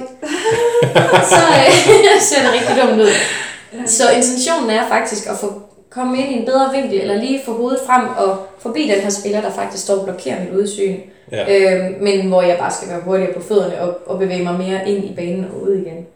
Ja. Så det er heldigvis også noget, der er kommet godt på plads. Ja, ja. Men, øh, men ja, det har set lidt sjovt ud en gang imellem. Så man kan godt se lidt idiotisk ud. Og især når man ikke er så høj. Ja. Når, I, øh, når man snakker om udvikling i forhold til, hvad man laver uden for de 40 gange 20, det vil sige, når man ikke selv er på banen og fløjter, så er der en hel masse udvikling i forhold til at se andre dømme, og nu adgangen til alle elitekampene giver jo selvfølgelig et, et helt nyt værktøj at, at kunne bruge, øh, imens vi andre må holde os til tv-kampene og så bruge dem. Øh, er I nogensinde ude og se kampe live, selvom I egentlig godt kunne se det på denne her server her? Ja, og vi er faktisk også så øh, privilegeret, at vi op til flere gange inviterer med til udviklingen mm. efterfølgende. Øhm, Ja. Og siddet med både første divisions og ligapar. Hvad giver det, fordi det er der måske ikke mange, der tænker over, så nu kan jeg godt tænke mig at spørge, hvad giver det at sidde med til øh, et andet pars udvikling? Jamen eksempelvis Lina og Karina har vi siddet med ved. Det er jo... Øh, øh, det er jo Det er jo sådan guld for os. sige. Ja, det er jo Ja. ja. guld for os at, at høre, hvordan bliver der snakket i det par. Øhm, hvordan Men- løser de... Øh, jamen, ja, hvordan, hvordan Jamen, det der er super effektivt og super givende øh, ved at sidde med til de her udviklinger, er jo netop at høre de refleksioner, der er over øh, situationer, man har taget, eller de vurderinger, man har taget, øh, og valg, man har truffet. Øh, og det er jo mega fedt at få lov til at høre, hvad, hvad var det egentlig, de tænkte i den her situation? Man kan sagtens sidde ud som tilskuer, der vi alle sammen prøvede at tænke, okay, der var enten, der var straffe, Ja. eller hvorfor tager de den der angrebsfejl, eller hvorfor er der ikke udvisning der? Og det at være med til at høre refleksionen efterfølgende, det er mega givende. Også fordi ofte der handler det jo om øh, vinkler, men det handler også meget om den linje, man har lagt. Øh, og hvem er først på bolden, for eksempel. Eller, ja. Så at sidde med til udviklingen giver rigtig, rigtig meget. Øh, for at høre, hvordan andre løser opgaver, men også hvilke overvejelser der er, hvilke refleksioner, hvordan man kommunikerer i headset for eksempel. Øh, også det her samarbejde, der er med observatøren. Ja. Ja. Lige det her med headset her, det kan man jo snakke om i mange timer, hvordan det er, man bruger det, fordi alle bruger det en lille smule forskelligt. Mm. Hvordan, der er forhåbentlig nogle ting, der går igen øh, på tværs af par, hvad det er, man bruger headsettet til, men hvad, hvad bruger I det til i kampene, i situationerne? Vi har lige været inde og snakke om det her med videre, øhm, fordi det er faktisk et rigtig vigtigt værktøj i vores markerskab, fordi vi netop er så selvkritiske og har det ved at hægte os fast i nogle ting. Ja. Men det er også de øh, korte kommandoer. Det kan være en kontra. Det kan faktisk være enormt svært at løbe med op i en kontra og have fuld overblik. Der er det bare at være med som marker og så kalde en hurtig fri. Det kan være overtrådt ind over fløjen. Det kan være hvide eller øh, Angrebsfejl. angrebsfejl, mas. ja. De her små, korte kommandoer, øh, Eller, hvor man som øh, altså marker par, altså par tager en fælles beslutning. Også faktisk en gang imellem det her med at anerkende for nogle rigtig gode Mm. kendelser, man siger, undskyld mit sprog, men pissegodt, eller fremragende dømt, øh, for man lige får en succesoplevelse, og man får en lykkefølelse. Ja. For vi skal nok høre vi ikke Ja, det- dømt godt. Ja, ja, ja. Og, Så, så headsetet bruger vi faktisk rigtig meget til de her, især gråzoner. Ja. Øh, hvem er det, der tager hvad? Ja, så kan man hjælpe hinanden, som Sille siger, med at sige fri, eller kalde en overtrådt, eller du har. Øh, så man ved, hvem er det, der skal agere på den her situation. Ja, og, og der er ingen tvivl om, som vi også lige jokede med, at altså, kritikken skal nok komme, ja. hvis der er et eller andet på det punkt der. Imens at så fastholde de gode kendelser er jo også ekstremt vigtigt, mm. fordi så højner det muligheden for, at den næste kendelse også bliver god. Mm. Har øh, det at bruge headset, ændret det så ved jeres arbejdsområder, altså Ja. de her standard arbejdsområder? Man kan sige, at det der også er fordel med et headset, det er det her overladelse af ansvar til markeren. Fordi at øh, en flad 6-0, der står man helt anderledes placeret, end ved lige pludselig et helbanepres. Ja, Mm. Øhm, så absolut, det har der rigtig meget at sige i forhold til at tro på, at markeren øh, går, altså øh, Jeg tager det, bare der tager det område, der Ja. skal tages. Ja. ja. Og også ved, hvis det er, der lige pludselig kommer to streger ind, hvem der så gør hvad. Ja. At, at Det er der, vigtigt, at man har nogle, altså, nogle øh, Nogle klare aftaler. Ja. Jo. Men når det så opstår, så det der med, at man bare siger to strege, eller du går bredt. Ja. Ja. Er headsettet med til, øh, tror I, både for jer, men, men generelt, er headsettet med til at fjerne gråzoner, og dermed øge muligheden for flere rigtige kendelser? Ja, Det er ikke med til at fjerne gråzoner, Ja, men det er med til at løse gråzoner. Ja. Altså, Ja, okay. Lø, ja. lø, løs er måske et bedre ord. Gråzonerne er der jo selvfølgelig stadig. Ja, Ja. Men det bliver mere tydeligt, hvem det er, der så tager hvad, fordi man kan lave denne her real-time analyse af en situation. ja. Men, det, men det er også, altså, øh, det kræver også, at, at, at man er super skarp og, og får det gjort i nuet. Ja. Øh, fordi det kan også se rigtig dumt ud, hvis det er tydeligt, at det er den anden, der står og kommanderer igennem headsettet. Ja. Ja. Øh, og, og der kan man se lige præcis med det der, som er et rigtig godt eksempel på, hvordan man ikke skal bruge headsettet. Mm. Det der med, at det bliver, i stedet for at det bliver en løbende, et løbende værktøj til at løse kampen, så bliver det den ene fortæller den anden. Ja. Og så noget, det vil sige, at man har alligevel den der ubalance i, i markerskabet. Øhm, uden at nævne nogen navne, så havde jeg fornøjelsen, og fornøjelse skal virkelig ses i gåsøjne, mm-hmm. i sidste sæson at dømme sammen med en, jeg ikke havde dømt sammen med før, men med headset. Så det var jo egentlig ikke øh, det store problem, fordi man netop kunne vi var indrangeret i samme række, som man var forventet. Vi kan sådan nogenlunde det samme som udgangspunkt. Men vi, vi ville to forskellige ting med kampen. Mm. Men vi kunne jo så evaluere på det løbende og sige, hvorfor dømmer du ikke det? Men det gjorde jeg på grund af det her. Eller hvorfor dømte du det? Det gjorde jeg på grund af det her. Men jeg endte altså med at slukke headsetet, fordi jeg simpelthen ikke gad at høre på ham. Og det er dejligt usympatisk og ikke særlig øh, godt kollegaskab. Men når han brugte det meste af tiden på at fortælle mig, hvad jeg gjorde forkert hele tiden i hans optik, øh, så følte jeg ikke, at headsettet det gjorde nogen fordel af det. Nej. Fordi de ting kunne man jo tage bagefter, hvis det var relevant. Det er rigtig vigtigt, at man holder evalueringen øh, ude for banen. Øhm, fordi lige så snart vi begynder at diskutere kendelser inde på banen, for det kan man nemt komme til, Mhm. mm-hmm. med muligheden af der, men så fjerner man altså bare lige fokus for det, man er sat i, altså i verden. Ja. Og det er altså at dømme en håndboldkamp og være klar til næste situation, og det er ikke at stå og snakke om den forgangne situation og diskutere den. Men det handler også meget om personligheder. Der, du kan sagtens, altså oftest i et makkerskab, er der jo en, der er mere dominerende end den anden. Mm-hmm. Og der er det vigtigt, at man tør tage de snak om, du er simpelthen for dominerende nu. Øh, eller det, det har jeg ikke brug for lige nu. Den må vi tage Det er senere. også en ærlig snak at bare Ja. ja. sige, at jeg har brug for arbejdsro. Ja, Ja. det har vi også øh, brugt meget på et tidspunkt. Og det er, vel, det er vel risikoen ved et headset, det er, at det kan blive for meget. Det Altså, har at der, været, øh, at der kan simpelthen komme for meget kommunikation. Det har det været for os. Det er faktisk en øh, proces, vi er lige nu. Fordi vi øh, har lige pludselig haft mulighed for at, fakt- at have en tredje med i headsettet. Ja. Så vi, vores øh, kommunikative del var øh, egentlig ikke ret god, øh, hvis vi skal være ærlige. Så det har været en, øh, altså et arbejde. Vi har, Kæmpe, øh, altså næsten en revolution Ja, for nogen ja. med. For at sige, det, I Vi bruger snakker- headsetet forkert. Ja. Ja. Øhm, ja. I snakker for meget, I evaluerer alt for meget. ja. Øhm, Og alt for lang tid. på. Og, og sagt og gjort af en, som også er vant til at bruge headset. Ja. til daglig, og på et lidt andet niveau, i hvert fald oftest. Hvordan startede den proces så for jer med at bruge headsettet rigtigt? Altså rigtigt i gåsøjne. Det er nu her. Ah, okay. det, øh, det var øh, fordi, at øh, når man kommer i elitegruppen, så er der lige pludselig noget, der hedder observatør. Ja. Og det er kun observatøren, der må være med i et sæt. Så, øh, Og observatører er en, er en speciel størrelse. Ja. Men, mennesker, som men Flemming Bæk har siddet op, øh, som observatør i rigtig mange kampe. Og han har lyttet på rigtig meget skidt og møg fra så. Men det er der ingen hemmelighed. Man går der også og fyrer lidt jokes af og snakker nogle ting og går og synger lidt en gang imellem. Så kan man godt få et blik ud fra kære Flemming og siger, det er ikke nu, vi synger. der siger, I må lige vente med Rasmus Sebak til I er færdige. ja, og det er sjældent Rasmus Sebak. Vi er lige over i noget dak Det er det Okay. nok, ja. Så øh, Har det, Ja, det øh, er altså, at, at, at få ham med på en lytter og med nogle kommentarer i ny og næ i forhold til, hvad der er relevant og hvad der ikke er relevant. Øh, kommer den feedback fra, fra Flemming i real time, eller kommer Det den kan så? godt være. Det Eksempelvis kommer i sidst vi var videre. Jamen eksempelvis sidst vi var afsted, så lige pludselig, så øh, begynder jeg at skulle forklare mig. Og der kommer Flemming ind lige pludselig hører der siger, du skal bare stoppe med at forklare dig.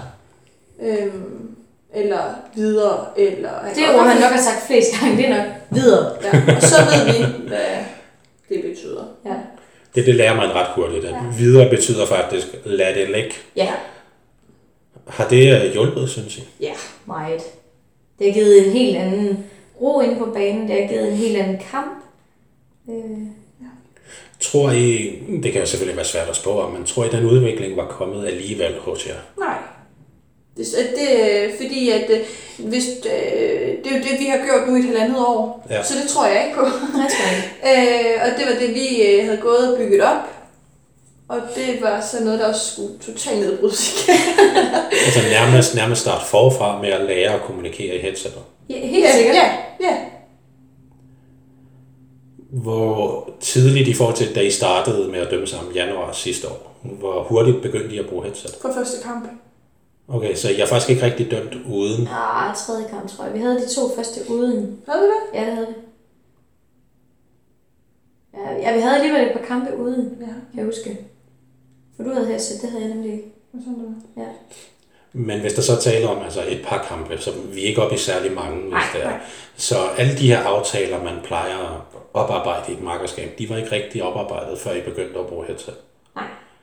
Var det en ulempe, tror jeg, nu kiggende tilbage? Nej, det tror jeg ikke. Øh, det tror jeg faktisk ikke, fordi vi også... Øh, det har udviklet os på nogle andre områder. Altså, det er jo ikke så skidt, det er godt for noget andet. Mm-hmm. Øh, så meget med standardsituationer tror jeg faktisk, det har været rigtig, rigtig godt for. Øh, og det her med, at man Jeg var meget usikker på mig selv, da vi blev sat sammen. Øh, Jeg havde svært ved at tro på de kendelser, jeg, altså de beslutninger, jeg tog. Det var de rigtige. Mhm. Og der har headsetet helt sikkert været med til at sparke noget selvtillid hvad jeg tror på mig selv. Øh, ved at jeg har haft Cecilie i headset, der har sagt, det var fandme godt, eller super. Øh, og også i forhold til det her med at lære at håndtere trænere, Mhm. Mm-hmm. at man skal ture og gå ud og smække en advarsel eller en udvisning, eller øh, et rødt kort, hvis det er helt galt. Der har headsetet også været med til at, at give en tryghed, øh, indtil man ligesom selv ture og stå på egen ben og gå ud og klappe den her træner. øh. Ja. Så, så nej, det har, selvfølgelig har det spændt ben for nogle andre ting, øh, som vi jo så heldigvis er ved at lære nu, men det har været rigtig godt langt hen ad vejen, og været en fordel på mange andre måder. Ja, og så på et tidspunkt i løbet af, altså da I startede op med at bruge headset, og så til nu, hvor det så ligesom skulle, hvad kan man sige, starte op igen og bruges lidt på nyt, øhm, der er så kommet nogle øh, vaner ind i øh, markerparet i forhold til, hvad det er, man taler om, og hvor meget det er, man taler. Og det er så det, der i virkeligheden blev lidt en ulempe i forhold til den række, I kom op i. Ja, ja, det kan du godt sige. Men hvordan så i forhold til faktisk at gå ud? Altså, man kan godt få at vide, at i jeres tilfælde, det er jo så Flemming, at øh, her og her, der snakker I for meget i de her situationer, eller I snakker for længe, eller mængden af det, og alle sådan nogle ting. Men så til faktisk også at gå ud og rette på det. Er det nemt eller svært for jer? Det er svært. Det er svært. Vi er jo nogle høns. Ja, vi kan godt lide at snakke. så ej, vi begyndte faktisk, da vi var i Sverige, havde vi nogle kampe, hvor vi ikke øh, brugte headset. Og det var også på grund af vejret, fordi det regnede så meget. Men Ja. det gav faktisk rigtig meget, fordi man kom lige pludselig øh, ud til nogle kampe, hvor vi ikke havde kommunikation under kampene. Så man var lige pludselig øh, koncentreret på en helt anden måde. Ja. Hvilket også ligesom gav en øjenåbner for, at i kampene, så skal vi nogle gange være bedre til at sige, jeg går lige ind i mig selv, jeg fokuserer lige. Øh, så den proces begyndte egentlig allerede der. Men efter så har fået, øh, fået Martin og Flemming med i headsetet, der er det øh, altså, nærmest revolutioneret. Ja, Det, øh, det er blevet en helt anden øh, kommunikation, der er i headsetet nu. Så det er svært at lade være med at gå og evaluere. Mm-hmm. Det er det, man har været vant til de sidste, jamen, det sidste halvandet år. Men, men vi har også fået at vide, at det er nu, at vi skal øh, Rette på det. rette på det. det nødvendigt. Det er ikke om et halvt år, det er nu. Ja. Ja. Og når man får den melding, altså så er vi jo igen piger, og piger ses ofte, at de gør det, der bliver sagt. De gør ikke så meget andet end det, men så retter man ind. Og det har vi faktisk formået øh, at starte op på. Ikke at vi er i mål med det, men vi er, vi er kommet godt i gang. Ja. Cecilia sidder og nikker. Ja, ja. Jeg kan bekræfte, hvad hun siger. De her kampe her, så for eksempel i Sverige, som så var uden headset, der øhm, tog I jer selv i, jeg starter lige med et lidt sjovt spørgsmål, tog I jer selv i så at gå og snakke, og så kom I tanke om, at man ikke havde headset på? Nej. Nej, Nej. det gør man ikke. Okay. Det gør jeg fra tid til anden.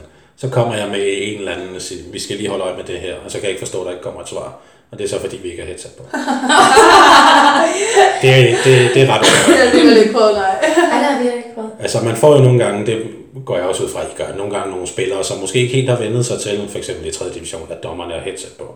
Og så kan de jo godt finde på at spørge, hvem er det, du går og snakker med? Jamen det gør de stadigvæk. Altså hvis vi har headset i, så kan de Ja. godt finde på lige at sige, er det også du siger noget til? Ja, lige præcis. Og man så siger, nej, nej, det er bare min marker. Lige præcis. Og så, ja. Ja. nå ja, I har headset på, det er også rigtigt. Imens at øh, oppe i Sverige, da jeg dømte sammen med min nye marker deroppe uden headset, der var det jo, altså de første par kampe, der skulle jeg lige vende mig til, at det var uden headset. Og der var så en spiller på et tidspunkt, der spurgte, er det også du går og snakker med? Og hvor jeg sagde, nej, det er bare min marker. Mm-hmm. Jeg sagde, men hvordan? og så kom i tanke om, at man ikke havde headset på. Og så nå, men han kan godt høre, hvad jeg siger på den her afstand. og så videre, ikke? Øhm, Det er en meget sjov refleksion. Ja, og det er jo sådan noget, når man vender sig til én ting, ikke, så er det ret svært at vende sig af med det. Ja. Og det er jo lidt det samme med så også, når man har headset på, hvordan man så bruger det. Ja. Det er også svært at vende sig af med. Men, men der er det jo så heldigt igen, at for eksempel i Flemming, når vi har Flemming med, at han, som du siger, det er her nu, at vi kan gå Ja. og evaluere eller analysere på det. At han så, når vi så har sagt, snakket for længe, eller for meget, eller han kan høre, at vi skal til at begynde på det, at han så kan gå ind og sige, ikke det der, du skal ikke uh, videre. Mhm. Korte kom, eller korte kommandoer. Ja. Altså, så man bliver stoppet i sin dårlige vane. Ja. Altså. Dengang jeg blev rykket op i divisionen på Sjælland, der fik jeg en marker, som var tidligere ligadommer. Øh, og vi dømte uden headset til at starte med, og så med headset. Og i den, vi havde dømt en lidt over en sæson, da vi fik headset. Øh, og i den første kamp, hvor vi så havde headset på, der sagde han til mig bagefter, hold kæft, hvor du snakker meget.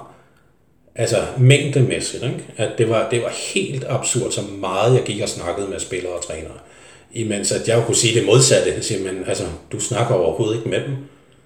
Nej, hvorfor skulle jeg det? De spiller, jeg dømmer. Altså, jeg blander mig ikke i deres, og de blander sig ikke i mit. Så der, der er jo lidt en generationsforskel også måske. Han er øh, med alt det her respekt lige de der 25 år ældre end jeg er. Så da han dømte i ligaen, der var det også en anden tilgang til det, i forhold til nærmest alt, hvad man lavede.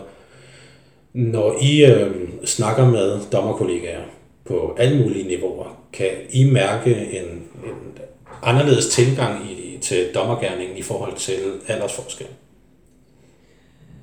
Nej, jeg synes tit, det har noget at sige med personlighed, hvis jeg skal være ærlig. Frem for alder? Ja. Ja. Er der, er der dommere, som nu har I jo Martin med ind over øh, fra tid til anden, og bruger ham som, Det er vores mentor, ja. som mentor? Ja. Øh, er der andre øh, dommere, som I bruger lidt som sparringspartnere? Ja, det gør vi. Der er, der er mange, vi bruger øh, som sparringspartner, for vi kan jo lære noget af alle. Selvfølgelig er der nogen, som vi først og fremmest går til, øh, og som vi vender de store dilemmaer med. Men nu for eksempel i lørdags var vi inde og se en kamp øh, med to dommerkolleger fra Sjælland, øh, hvor vi også øh, evaluerer nogle situationer, hvor man nogle gange kan hive nogle situationer fra øh, nogle af vores egne kampe ind over og sige, hvordan vil du egentlig løse det her, eller hvad tænker du om den her? Mm-hmm.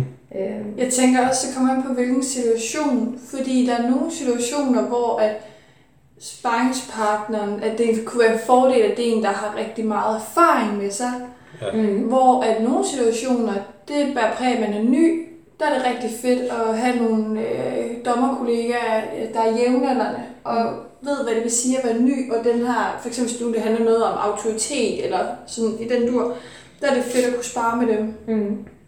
Fordi de kender lidt den situation, som ja, de ja, står i de står jo lige, Ja. lige præcis aktuelt lige nu i samme situation som os. Ja, Ja. at de har måske øh, et par sæsoners erfaring fra eliten, Ja. så det er ikke så længe siden, at de var de nye i klassen, Nej, i forhold til, at de nu har overladt den plads til jer. Ja. At, er, er, er det en god måde at bruge øh, kollegaer som sparringspartner, synes I? Ja, Altså, øh, ja, ja.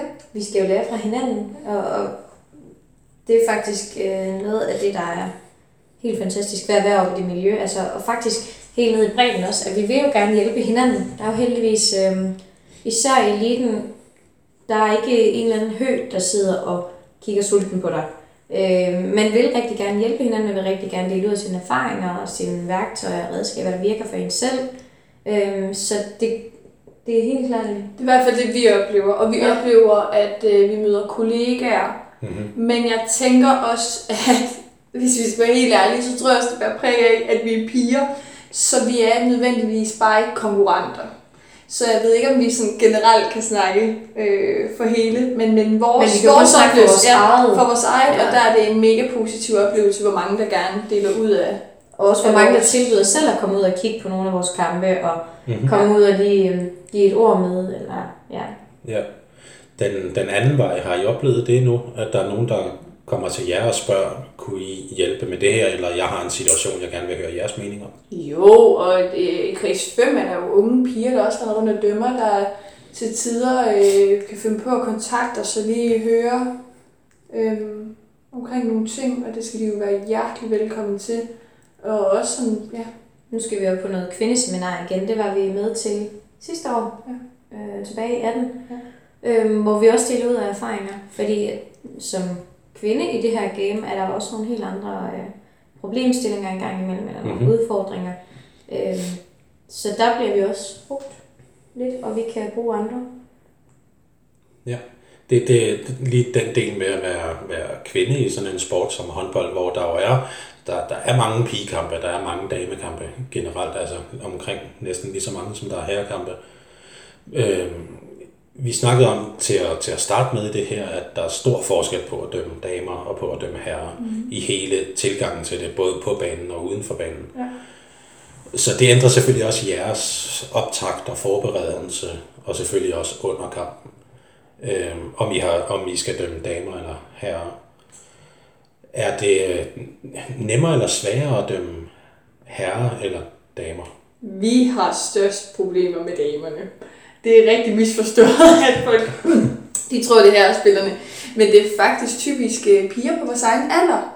Vi skal vinde tilliden fra. Ja. Ja. Skal man ikke også vinde tilliden fra herrespillere? Jamen herrer, de er på en eller anden måde, så det, når vi snakker videre, de kommer godt nok videre. De kan godt brokke sig, men, men øh, modsat en kvindespiller, hun kan altså godt finde på, at øh, den første fejlkendelse, du har i, øh, i første minut, den hægter hun så vist stadigvæk i det 59. minut. En herrespiller, der, der, der er lidt mere... Øh, Det er videre. det er bare videre. Ja. Nå, okay. Og nu har jeg snakket med nogle herrespillere også, som er rykket i anden division, hvor jeg faktisk spurgte dem, jamen hvordan ser I på en kvindelig dommer frem for en mandlig dommer, når nu vi kommer ind? Altså er der forskel på den måde, I snakker til os, eller til de forventninger, I har?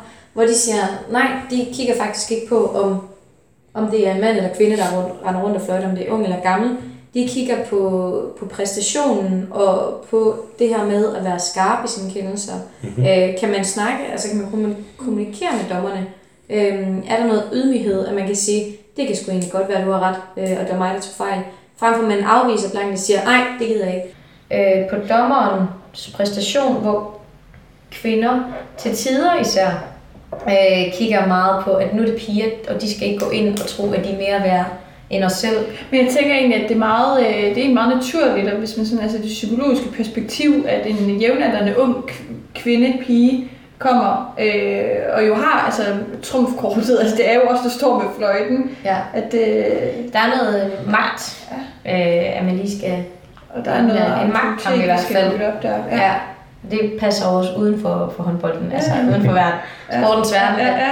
Der er også hele tiden det her med en magtkamp. Og nu tænkte jeg, at vi skulle ind og snakke lidt om øh, fremtidens håndbold, både det, der er nu, og det, som der måske kan komme i en eller anden grad i hvert fald. Og øh, der har jeg det jo med lige at starte ud med de her fem nye regler. Og nye bliver set i situationstegn nu, fordi de efterhånden er tre år gamle. Men der kom øh, fem nye regler, hvor to af dem blev indført i alle rækker øh, i Danmark, og alle fem blev selvfølgelig indført i eliten. Og det har jo så også betydet lidt en tilpasning for jer, at nu var der lige pludselig nogle nye regler her, som vi snakkede om tidligere, man skulle vende sig til, men som så måske ikke har været så svært alligevel, fordi det er blevet gjort stille og roligt, mm. og det er heller ikke altid, man har brug for andet sammen i en kamp, fordi det ikke sker. Så jeg tænkte, hvis vi nu øh, tager dem fra en enden af, og så lige øh, snakker lidt om, hvad I synes om dem, både før og efter, men også i forhold til at, at skulle administrere dem til dagligt. Og øh, den første er jo passivt spil, som i og for sig jo altid har eksisteret, hvilket vist er meget klogt. Men det her med øh, seks afleveringer, så på den syvende, så, øh, så bliver der dømt passivt spil, og spillet bliver vendt. Hvad synes I om den regel? Jamen, jeg kan huske til at starte med, var lidt skeptisk, fordi jeg tænkte, at det passive, det er det her med at få øh, den, altså, spillerne til at være, være sin målsøgende. Mm-hmm. Men i praksis virker det faktisk overraskende godt. Og vi oplever altså ofte, at de allerede scorer på en tredje aflevering, fordi lige pludselig, så skal der altså øh, fart over feltet. Jeg synes, det er øh, rigtig fint. Altså, Stine? ja, jamen jeg øh, kan kun øh, ikke genkende til, hvad Cecilie siger, også fordi det er jo egentlig det, der er essensen af, hvad vi gerne vil have dem til. Vi vil Mhm. gerne have dem til at blive målsøgende. Øh, og i håndbold, der bygger du som regel et angreb op på 6, 7 eller på 6 afleveringer. Ja. Øhm, så jeg synes, det giver mere mening, fordi at vi har noget konkret at skønne, altså at dømme ud fra, øh, i forhold til, når man snakker tid, hvor lang tid man bruger på noget. ja. Øhm, så jeg synes, det, jeg kunne ikke forestille mig, at det skulle løses på bedre måder. Eller at det kunne blive, kunne blive løst på bedre måder, faktisk. Nej, for mig er det også en af de bedste øh, regel, ændringer, tilføjelser, hvad end man vil kalde det, Ja. i, øh, i de øh, år, som jeg har dømt, fordi det blev så konkret. Og det var et problemområde tidligere med, at der var for stor forskel Ja. på, hvornår dommerne så faktisk fløjtede. Der er stadig lidt forskel på, hvornår vi markerer for, øh, for passivt spil. Det her med, at man står og ligner en politimand, som der dirigerer trafik her. Men fra der og så til, der bliver fløjtet, der blev det meget mere konkret for alle. Ja. Og der er det også vigtigt lige at tilføje, at det hedder, at man har op til seks afleveringer. Så man kan stadig godt fløjte det før. Men som jeg selv siger, det er ikke særlig tit, man gør det. Fordi at alle har det der, armen er oppe, nu skal vi skyde. Og så er der jo ikke rigtigt. Det er i hvert fald ikke så tit, at man når hele vejen derop. Har I set lige en tilføjelse til det? Har I set en forskel på, hvordan holdene agerer i forhold til passivt spil i eliten kontra bredden? Nej. Det er ikke noget, jeg sådan lige Ikke har... noget, jeg har studset over. Nej. Nej. Så det er sådan ret universelt op igennem rækkerne, hvordan Jeg det tænker, bliver. at nu gælder nu er der seks afleveringer, ikke? Ja. Ja. Ja. Nummer to er blot kort, som er en visualisering af en regel. Det er vist den nemmeste måde at sige det på, hvis man ikke lige sådan kender alle de dommertekniske termer. Men det er øh, i eliten i Danmark, der er det ikke sådan, at alle røde kort giver karantæne. Der er nogen, der bare er et rødt kort, der så gælder for resten af kampen. Og så er der nogen, som, hvor man kigger på bagefter, om det skal indberettes. Øh, eller snakker sammen, hvis man ikke har video til rådighed, om det eventuelt skal indberettes. Og det er de situationer, de øh, anden nævnte situationer, som så bliver visualiseret med et blåt kort. Først, har I haft blåt kort endnu? Nej. Vi har, ikke, vi har blot kort, men vi har ikke været udsat for en situation, hvor vi har været nødt til at diskvalificere med øh, karantæne til følge. Øh, Okay, Det har vi ikke endnu, men vi har det blå kort. Øh, selvfølgelig. selvfølgelig. Ja, I tilfælde af, at det skal bruges. lige præcis, men skal vi jo passe på, syv lige 30 gange under bordet. Ja. Hvad synes I om, at man valgte at visualisere de her øh, mulige indberetninger med et blåt kort? Jeg kan faktisk godt lide, at du signalerer over for hallen, at det her det er simpelthen så gralt, at der skal karantæne selvfølgelig. Mhm. Mm-hmm. Fordi at et rødt kort, altså en diskvalifikation, er så bred en forståelse. Altså, øhm, der, er- der er så langt fra at være diskvalificeret i en kamp, til at man skal have flere spilledags karantæne. Ja, Øh, så selve det her med at vise, at den her situation, det er, det er simpelthen for gralt til, at vi kan nøjes med en diskvalifikation. Den signal, Det kan jeg godt lide. Ja, lige præcis. Selve signalværdien i det. I det blå kort, det, øh, det er Det det, er, det, ja, det, er det der faktisk gør Ja, forskellen. ja. Ja, Nummer tre er øh, en særregel gældende inden for de sidste 30 sekunder, hvor at øh, nogle situationer giver øh, foruden et direkte rødt kort, så øh, giver det automatisk også et straffekast. Denne her øh, regel, som blev indført i forhold til at skabe noget mere fairness, at man ikke kunne, som man kalder det i går så i gamle dage, man trækker et rødt kort bevidst, fordi så har man nogle point, man spiller for at det nu bliver straffet med rødt kort, og, eller direkte rødt kort, og et straffekast inden for de sidste 30 sekunder. Hvad synes I om det? Det er jo enormt fedt, at vi har et værktøj, der gør, at der ikke er plads til de, den slags øh, spekulationer. Fordi dybest set kommer det så enormt usportslig adfærd, Mhm. mm-hmm. og det er det, vi afskærer ved at have den regel. Ja. Hvilket jo også var intentionen med ja. Reglen til at starte ja. med. Man havde for mange af de her overfaldsagtige situationer, hvor man, altså, man bevidst trækker et rødt kort, fordi så kan man stoppe ja. deres Præcis. kontraangreb eller Og det, hurtigt opgiver øh, kast. Ja, og det usportsligt, og det, øh, det er det, vi øh, formår at, altså, ja, at hindre ved sådan et værktøj. Ja. Ja, og altså øh, for mit vedkommende i hvert fald, det, næsten alle de situationer er væk i de kampe, jeg Ja. dømmer. Også øh, altså, i kampe helt tæt og øh, masser af nerve og intensitet og sådan noget, så ved man, hvad konsekvensen bliver. Ja. Øh, så jeg har oplevet meget sjældent efter, at den regel blev indført, at man trækker et rødt kort. men man kan sige, at det handler også meget om brugen af den regel. Altså, fordi nu er vi meget tydelige om at gå ind og fortælle, I holder jer 3 meter væk, Mhm. mm-hmm. og I bliver stående. Så det her med, at man kommunikerer ud til spillerne, at I skal holde 3 meter væk, for ellers så ved I godt, hvad konsekvensen er. Øhm, så er det, at de her tanketors, der kan være i det, fordi selvfølgelig er der jo også situationer, fordi vi er jo kun mennesker, Mhm. mm-hmm. hvor man glemmer, at man skal blive 3 meter væk, fordi man er så ivrig efter at få fat i den her bold og komme Ja. op og score et mål. Øhm, så det her med, at man bruger reglen med fornuft og går ind og fortæller, at Ja. skal holde jer 3 meter væk. Ja. Øhm, Det, det var nemlig mit, mit, mit spørgsmål. Er det en meget god service som dommer også i hvert fald en gang imellem lige at gå ind og minde spillerne om, husk nu, vi er i de sidste 30 Det er bare sekunder. rigtig vigtigt, det er sket hele kampen, at vi ikke lige pludselig begynder Lige øh, at præcis. informere Jo, jo. spillerne øh, i de sidste 30 sekunder om, at de skal holde afstand. Jo, jo, Fordi man skal passe på, at man ikke kommer til at trække, øh, altså tage et kort fra angriberne. Ja. Øh, fordi der, der er altså også nogle af dem, der bruger det taktisk, det her med at så trække et rødt kort og et straffekast. ja. Øhm, så man skal passe på, at man ikke kommer til at tage noget fra dem. Øh, så som Cecilie siger, hvis, man, hvis det er en servicemeddelelse, man bruger hele kampen igennem, så er det et rigtig, rigtig godt værktøj. Men det er ikke noget, man skal gå ind og opfinde til sidst i kampen. Nej, nej, selvfølgelig ikke. Altså, den linje, man lægger, det er også den, man holder de sidste 30 sekunder. Ja. Ja. Den nummer 4 hedder Spil 7 mod 6, og det har jo, øh, lidt ligesom et passivt spil, det har jo egentlig også altid kunne lade sig gøre. Der har man skiftet keeperen ud, og så skiftet en markspiller ind med øh, en overtrækstrøje på, eller en regulær målmandstrøje på, som så har haft målmandens rettigheder. I eliten behøver man ikke det. Det vil sige, at man kan skifte en spiller ind, som har helt almindelig spilletøj på, og så har man øh, syv markspillere sådan set. Og så er det en hver af de spillere kan så løbe ud og skifte med målmanden, øh, med keeperen, der så kommer ind. Det var øh, ved indførelsen af de her fem nye regler, og stadigvæk i dag for nogens vedkommende jo den regel, der bliver debatteret mest af de her fem her. Men hvad synes I om den? Jamen, umiddelbart tænker jeg, at det er en god regel, øh, fordi at, at vi spiller med de her overtalssituationer, Mhm. og vi kom, altså, forsvaret kommer automatisk i undertal øh, i angreb. Øh, øh, ja, altså, selvfølgelig hvis der er givet progression eller noget. Så det er jo ikke noget, der er uvandt for selve spillet, øh, fordi at der er flere situationer i kampen, hvor man spiller overtals.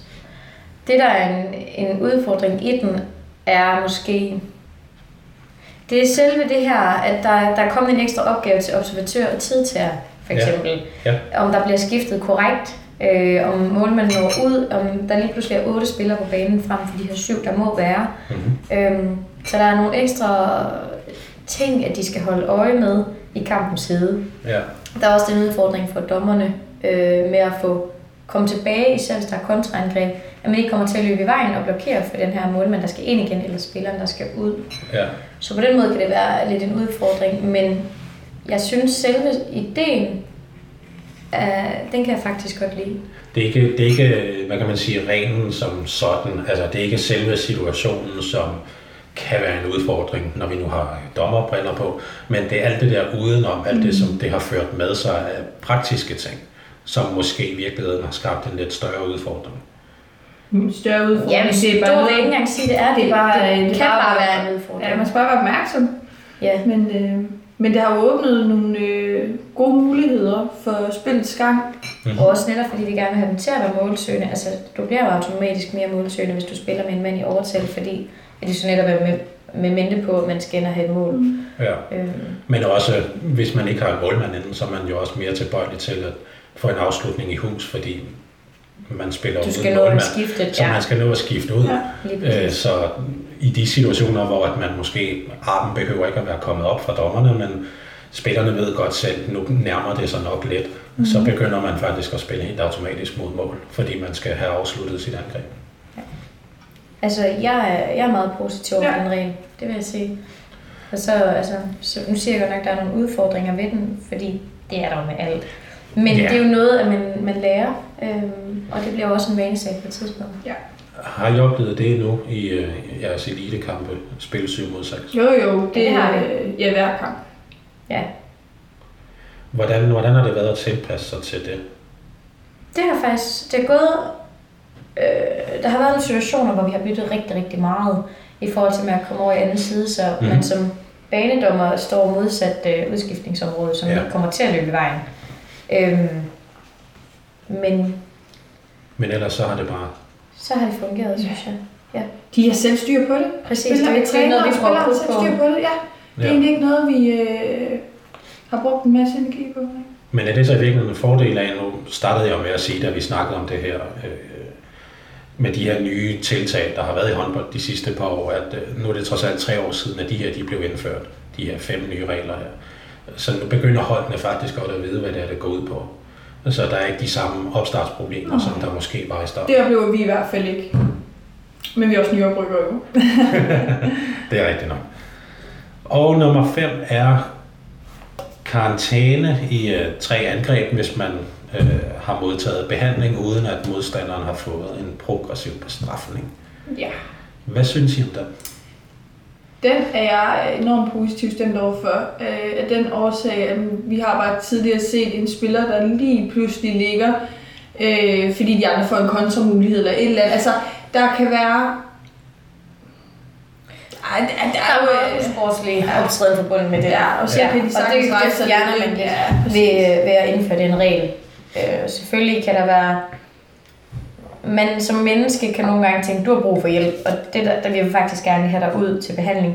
Øh, hvor spillerne så godt ved, at jamen, så skal de også være ude i tre angreb. Øh, så det kan være lidt en, en hindring en gang imellem. Også selve kommunikationen om, har du brug for hjælp, Mm-hmm. øh, kan også faktisk være en udfordring. Men Ja. det er også, der skal tilvende os reglen, for Ja, jeg tænker, at selve intentionen den er... Den er, Det- det- det er den er verdensklasse. Ja, Ja, det altså- synes jeg. den er Ja, genial. synes jeg. Ja. Og, og så skal vi lige vende os til at spørge, som, som du selv siger, Stine, at, at vi skal spørge, skal du have hjælp ind, i stedet for at konkludere. Lige. Selvfølgelig er der nogle situationer, det bløder, og så er det åbenlyst. Fordi der skal spilleren alligevel ud og have lappet, hvad en hul der er, der ikke plejer at være der. Ja. Øhm, men i forhold til at fjerne de her usportslige elementer, som man tidligere har set, måske ikke så meget i Danmark, som man har set andre i, i andre lande, nede i Sydeuropa for eksempel, men, men i Danmark har der da også været en del eksempler på det. Det er vi store tilhængere af reglen i hvert fald. Ja. ja. Ja, det er jeg også helt enig i. For et øh, par sæsoner siden, der forsøgte man sig med tre og fire dommere på en kamp. Øhm, kan I huske de kampe, blandt andet Superkoppen, hvor man prøvede det? Nej. Desværre nej. Nej. Det var heller ikke en kæmpe stor succes, så det var ikke rigtig noget, man, man gjorde så meget ud af. Øhm, kunne I forestille jer at have en tredje, eller måske endda også en fjerde marker med på banen i jeres kampe? Lige nu nej. øhm, fordi øh, jeg tror, vi... Øh, i, altså det der med at bygge markerskabet op, det er faktisk øh, kæmpe arbejde, to mennesker. Og vi ved det selv, området. jo, jo flere øh, man skal forholde sig til, jamen, jamen det, der, det kan jeg ikke lige helt øh, se den praktiske løsning på. Hvordan Så Også hvis, bare områdeopdeling. Ja. Altså, den, Ja, der bliver præcis. flere gråzoner. Og mere ansvar overladet til andre. Øh, Ja. Og flere tillid. Tillids øh, situationer. Og det her med, at man kender sin makker så godt, men vi er jo vidt forskellige. Øhm, hvor jeg tænker, det er også rigtig godt i et, altså et makkerskab bestående af to, men jo flere forskellige personer, der skal ind og træffe afgørelser, det kunne godt gå hen og blive en udfordring. Ja. ja. Ja, sådan som jeg husker de der kampe med tre og fire dommer, så var det også en del af problemstillingen. Det var, at for det første, man fjernede egentlig ikke så mange forkerte kendelser, viste det sig i den anden ende, i forhold til, hvad man havde håbet på.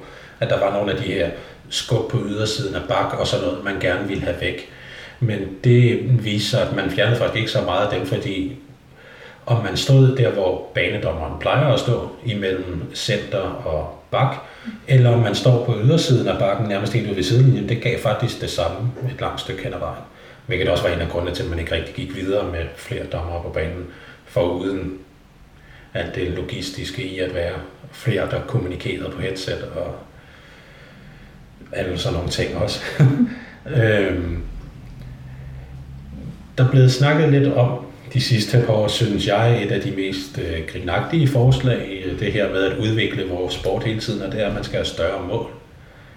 Hvad synes I om den? Tak. Det har jeg ikke lige forholdt mig til. Ja, jeg har ingen kommentar til den, fordi det er slet ikke noget, jeg har overvejet. Altså, vi har jo jævnligt kampe i Danmark, som ender på 60-70 scoringer. Og der er det jo så min tanke, det er, at, at det ikke rigeligt. Jo, Agtigt. enig, ja. vi skal vel ikke op og have den samme målscore som basket eller sådan noget i den stil. Jeg synes det er også målmændene skal have noget succes. Var du, var du målmand, da du Nej, spillede? nej, nej. Nå, okay. Jeg er. Øhm, og så en ting, der er blevet indført for øh, ikke så længe siden, er øh, videoproof, som er øh, i øh, tv-kampe, hvor det er muligt for dommerne at gå ud og kigge på en video af en situation inden for nogle øh, prædefinerede områder, hvor man kan så gå ind og bruge videobillederne til at afsige sin kendelse. Det har I jo ikke brugt endnu i, øh, i, i jeres rækker, men I har jo så set på det øh, udefra som som håndboldfans og så videre. Øh, Hvad synes I om, om videoproof? Jamen, det jeg synes, der er helt genialt ved videoproof, det er, at, som du selv siger, det er prædefineret. Det er jo ikke fordi, Ja. ja. vi skal til at ind og begynde at øh, analysere alle kampens øh, hændelser, men øh, netop kan benyttes i de situationer, hvor at der skal træffes den helt rigtige kendelse. Det er jo med til at højne vores arbejde Ja. og vores kendelser. Og vi Ja. ja. skal jo, altså, og hvorfor ikke udnytte, at vi kan komme ud af kampen med ja, færre øh, forkerte kendelser, ikke? Ja. Det, øh, jeg synes, det er mega genialt. Når øh, alle elitekampene nu bliver optaget, øh, at hjemmeholdet i første division skal stå for at optage kampen og lægge den ud, så alle kan se den. Mm. Tænker I, at på et tidspunkt, altså om det sker eller ej, det er jo ikke jeres beslutning, men, men tænker I, at det sker i første division på et tidspunkt? Nej, fordi en øh, første divisionskamp bliver filmet fra et øh, videokamera. Øh, videoproof, det, øh, bliver er filmet, mange. det er tv-kampe, det er rigtig Ja. mange. Det er der, hvor vi kan komme ind på den helt rigtige vinkel. Så det Og tænker jeg, se situationen fra flere Ja. vinkler. Ja. præcis. Ja, og så finde den rigtige Ja. kendelse. Ja. Her øh, til sidst, der har vi noget, der hedder De Hurtige, og øh, det skal vi jo selvfølgelig prøve at leve op til, at det bliver sådan relativt hurtigt. Har I et, et råd hver især, eller det samme råd til nye dommere? Øh, Man skal dømme håndbold, fordi det er sjovt. Og fordi det interesserer dig. Du har en, en, en ild for det her. Du skal ikke dømme håndbold på grund af økonomi. Du skal ikke dømme på grund af forpligtelser. Det skal være sjovt at dømme håndbold. Man skal huske sig selv i gamet hele vejen. Og øh, uanset øh, hvilken kamp man går ind til, så går man ind og leverer det bedste man kan, fordi der står øh, 24 spillere og to trænere som minimum øh, og forventer, at, øh, at man kommer og yder sit bedste, og det er det mindste, man kan gøre. Og så er booster, Faxe Kondi Booster, Ja. det er altid godt at have med. Så ja, og nu kan vi også godt lige øh, smide en ud til, og alt andet energidrik. men faktisk kan det booster, Vær skarp. og, og piger flet hår, så kører bussen. Så, så for uden at, øh, så for, for uden at ville det og dømme rigtigt, så skal man også have Kondi Booster med. Ja, i hvert fald noget energidrik. Altså det, der ligger til grunde for det, det lyder jo lidt spøjst og, og mærkværdigt. Men det, der ligger til grund, er jo egentlig bare at være skarp, være klar til kampen. Ja. Øh, og så gør de ting, du har brug for. Gør det, der hjælper dig til at være klar. For os, der hjælper det, at vi lige får noget ekstra energi, så Men Vi det, er- det kommer vi vi er klar. til lige om lidt, Nå, hvad det er, I gør. så, så den gemmer vi lige uh, tre svar endnu. okay. Hvad synes I er det bedste ved at være dommer? Det er... Øh, Det er den måde, man er med i spillet på. Ja. Det, det er den rolle, man har i spillet. Øhm, er Det er man spilfortolker på en eller anden måde? Ja, er et kick, det giver. Og øh, vi skal være skarpe hele tiden. Mm-hmm. Hvis man står og tyver bare et enkelt sekund, så øh, man, Så risikerer, man risikerer at miste fuldstændig tilliden fra alle parter. Mm-hmm. Ja. Den øh, anden side af den mønt er selvfølgelig så at spørge, hvad det mest udfordrende er. Jamen, der må man sige, vi i øjeblikket, i hvert fald jeg, for mig selv, det, det, vi, der ligger et pres på os i øjeblikket. Øhm, og d- nu, når, til tider kan det pres godt blive stort nok til, at, øh, at det, det, bliver, at det er hårdt. Øhm, Udfordringen er også at holde koncentrationen hele kampen igennem, og til alle kampe. Fordi det er den, altså, for mit vedkommende synes jeg, det er nemmere at holde koncentrationen hele tiden i kampe, hvor det bare er, altså hvor det er en intens kamp, Mm-hmm. og hvor der bare er max power på. Hvorimod de kampe, hvor der står 14-4 eller 2-28, altså det kan være svært at holde koncentration og, og være omstillingsparat. Øh, så det synes jeg også kan være en udfordring. Øh, Ja. og så er det en udfordring. Selvfølgelig, indtil man ligesom lærer at bygge en, et skjold op eller en facade op, så får man også mange kommentarer med på vejen som dommer. Ja. Øhm, som jeg, jeg mødte en, der fortalte mig, jamen der er jo ingen, der kan lide jer. Øhm, hvor man ligesom skal vende om og sige, jo, det er der. Det er selve vores rolle i den her, altså i det her spil, Mm-hmm. at der til tider kan blive altså, lide spidsen. dommer. Hvad? Ja, at, der er ingen, der kan lide jer. Altså, der er ingen, der kan lide dommer. Ja, Ja. ja, ja, ja. Altså, der er jo ikke rigtig lige dommerne, hvor, hvor at det handler jo netop om at få den vendt til. Det er jo, det er jo nogle kendelser Ja. øh, i kampen, at øh, folk er utilfredse med. Og fordi det er os, der står med hele ansvaret for at bære den her kamp. Øh, ja, for at løse det i hvert fald. ja. Og den sidste er så den, som I tog en lille smule hul på før, det er jeres ri- ritualer. Hvis nogen. Jamen, der er mange. Altid højre sko på først. Jeg skal altid have højre sender, og Cecilie har venstre sender. Yes, og øh, jeg skal øh, gerne lige være løbet øh, øh, varm, og inden jeg begynder at først tage det blå kort i baglommen, og så det røde kort i brystlommen, og så det gule kort i højre forlommen. Og der har jeg det helt anderledes. Jeg skal have mit, øh, altså jeg skal have alle mine materielle ting med i lommerne og sat på plads, inden jeg begynder at varme op. Okay. Øhm, Og sammen, der går vi ud og drikker faktisk honey booster og fletter hår og vender øh, verdenssituationen. Ja. Og så går vi ind på banen, og så er det bare lukket, fordi så er det håndbold. og så er det, har vi altid en nok, en nokket, Ja. inden at, øh, at vi går i gang med kampen. Når vi går ind mod banen med bolden, så mødes vi lige og giver en nokkel og siger god kamp. Og så er det altid Stine, der flytter op. Okay, og du gemmer dig nede ved forsvaret? Ja. Ja. Så har vi også nogle faste sange, vi skal høre, når vi kører i bil. Vi hører gerne Country Roads, og vi hører Gigi Agostino med... Øh, I'll fly with you. ja. Ja. Hvad har vi mere? Så har vi Numb med Encore. Ja, der er mange. Ja. Og så har vi nogle lidt vildere sange. Ja, det her vi snakker om tidligere, med, Ja. at man også bruger noget mere tid på transport i eliten, end man gør i bredden. Ja. Har I øh, her som afsluttende bemærkning så nogle, øh, lad os kalde det visdomsord til håndbold Danmark, som I lige brænder ind med? Nyd det. Nyd det. Nyd hver en kamp. Ja. Det Igen, det skal meget- være sjovt. Det er et spil for alle. Det er træner, dommer og spillere. Og så tror jeg også, at øh, vi skal huske på, at øh, håndbold det er selvfølgelig den fedeste sport, og der er rigtig mange følelser involveret. Mm-hmm. Så selvom man står derinde nogle gange og tænker, hvad skete der der, så lige Tror det var det blod. koldt vand i blodet. Lige tænke, kig måske lige op på stillingen. Okay, er det fordi, det bliver blevet udlignet? Gav det mening? Det gjorde det, og øh, med det sagt, så vil jeg sige øh, tak fordi I gad at være med. Tak fordi du måtte være med. Tak, det var sjovt at ja. forvente ens egen historie. Tak. Selv tak. Ja, du må gerne tage lidt højere. Jeg må godt snakke lidt højere. Faktisk. det, det er ikke så tit, at det vide. Og så lidt lavere igen. Det plejer jeg da sådan aldrig for vide. Stadig lidt højere. Ja! I, imellem de to, så er det fint. Så er det Indstilling. Ja. Indstillingen, ja, det er det, her. Godt, vi starter lige forfra. Du, du sidder bare, Ja. ja, hvad?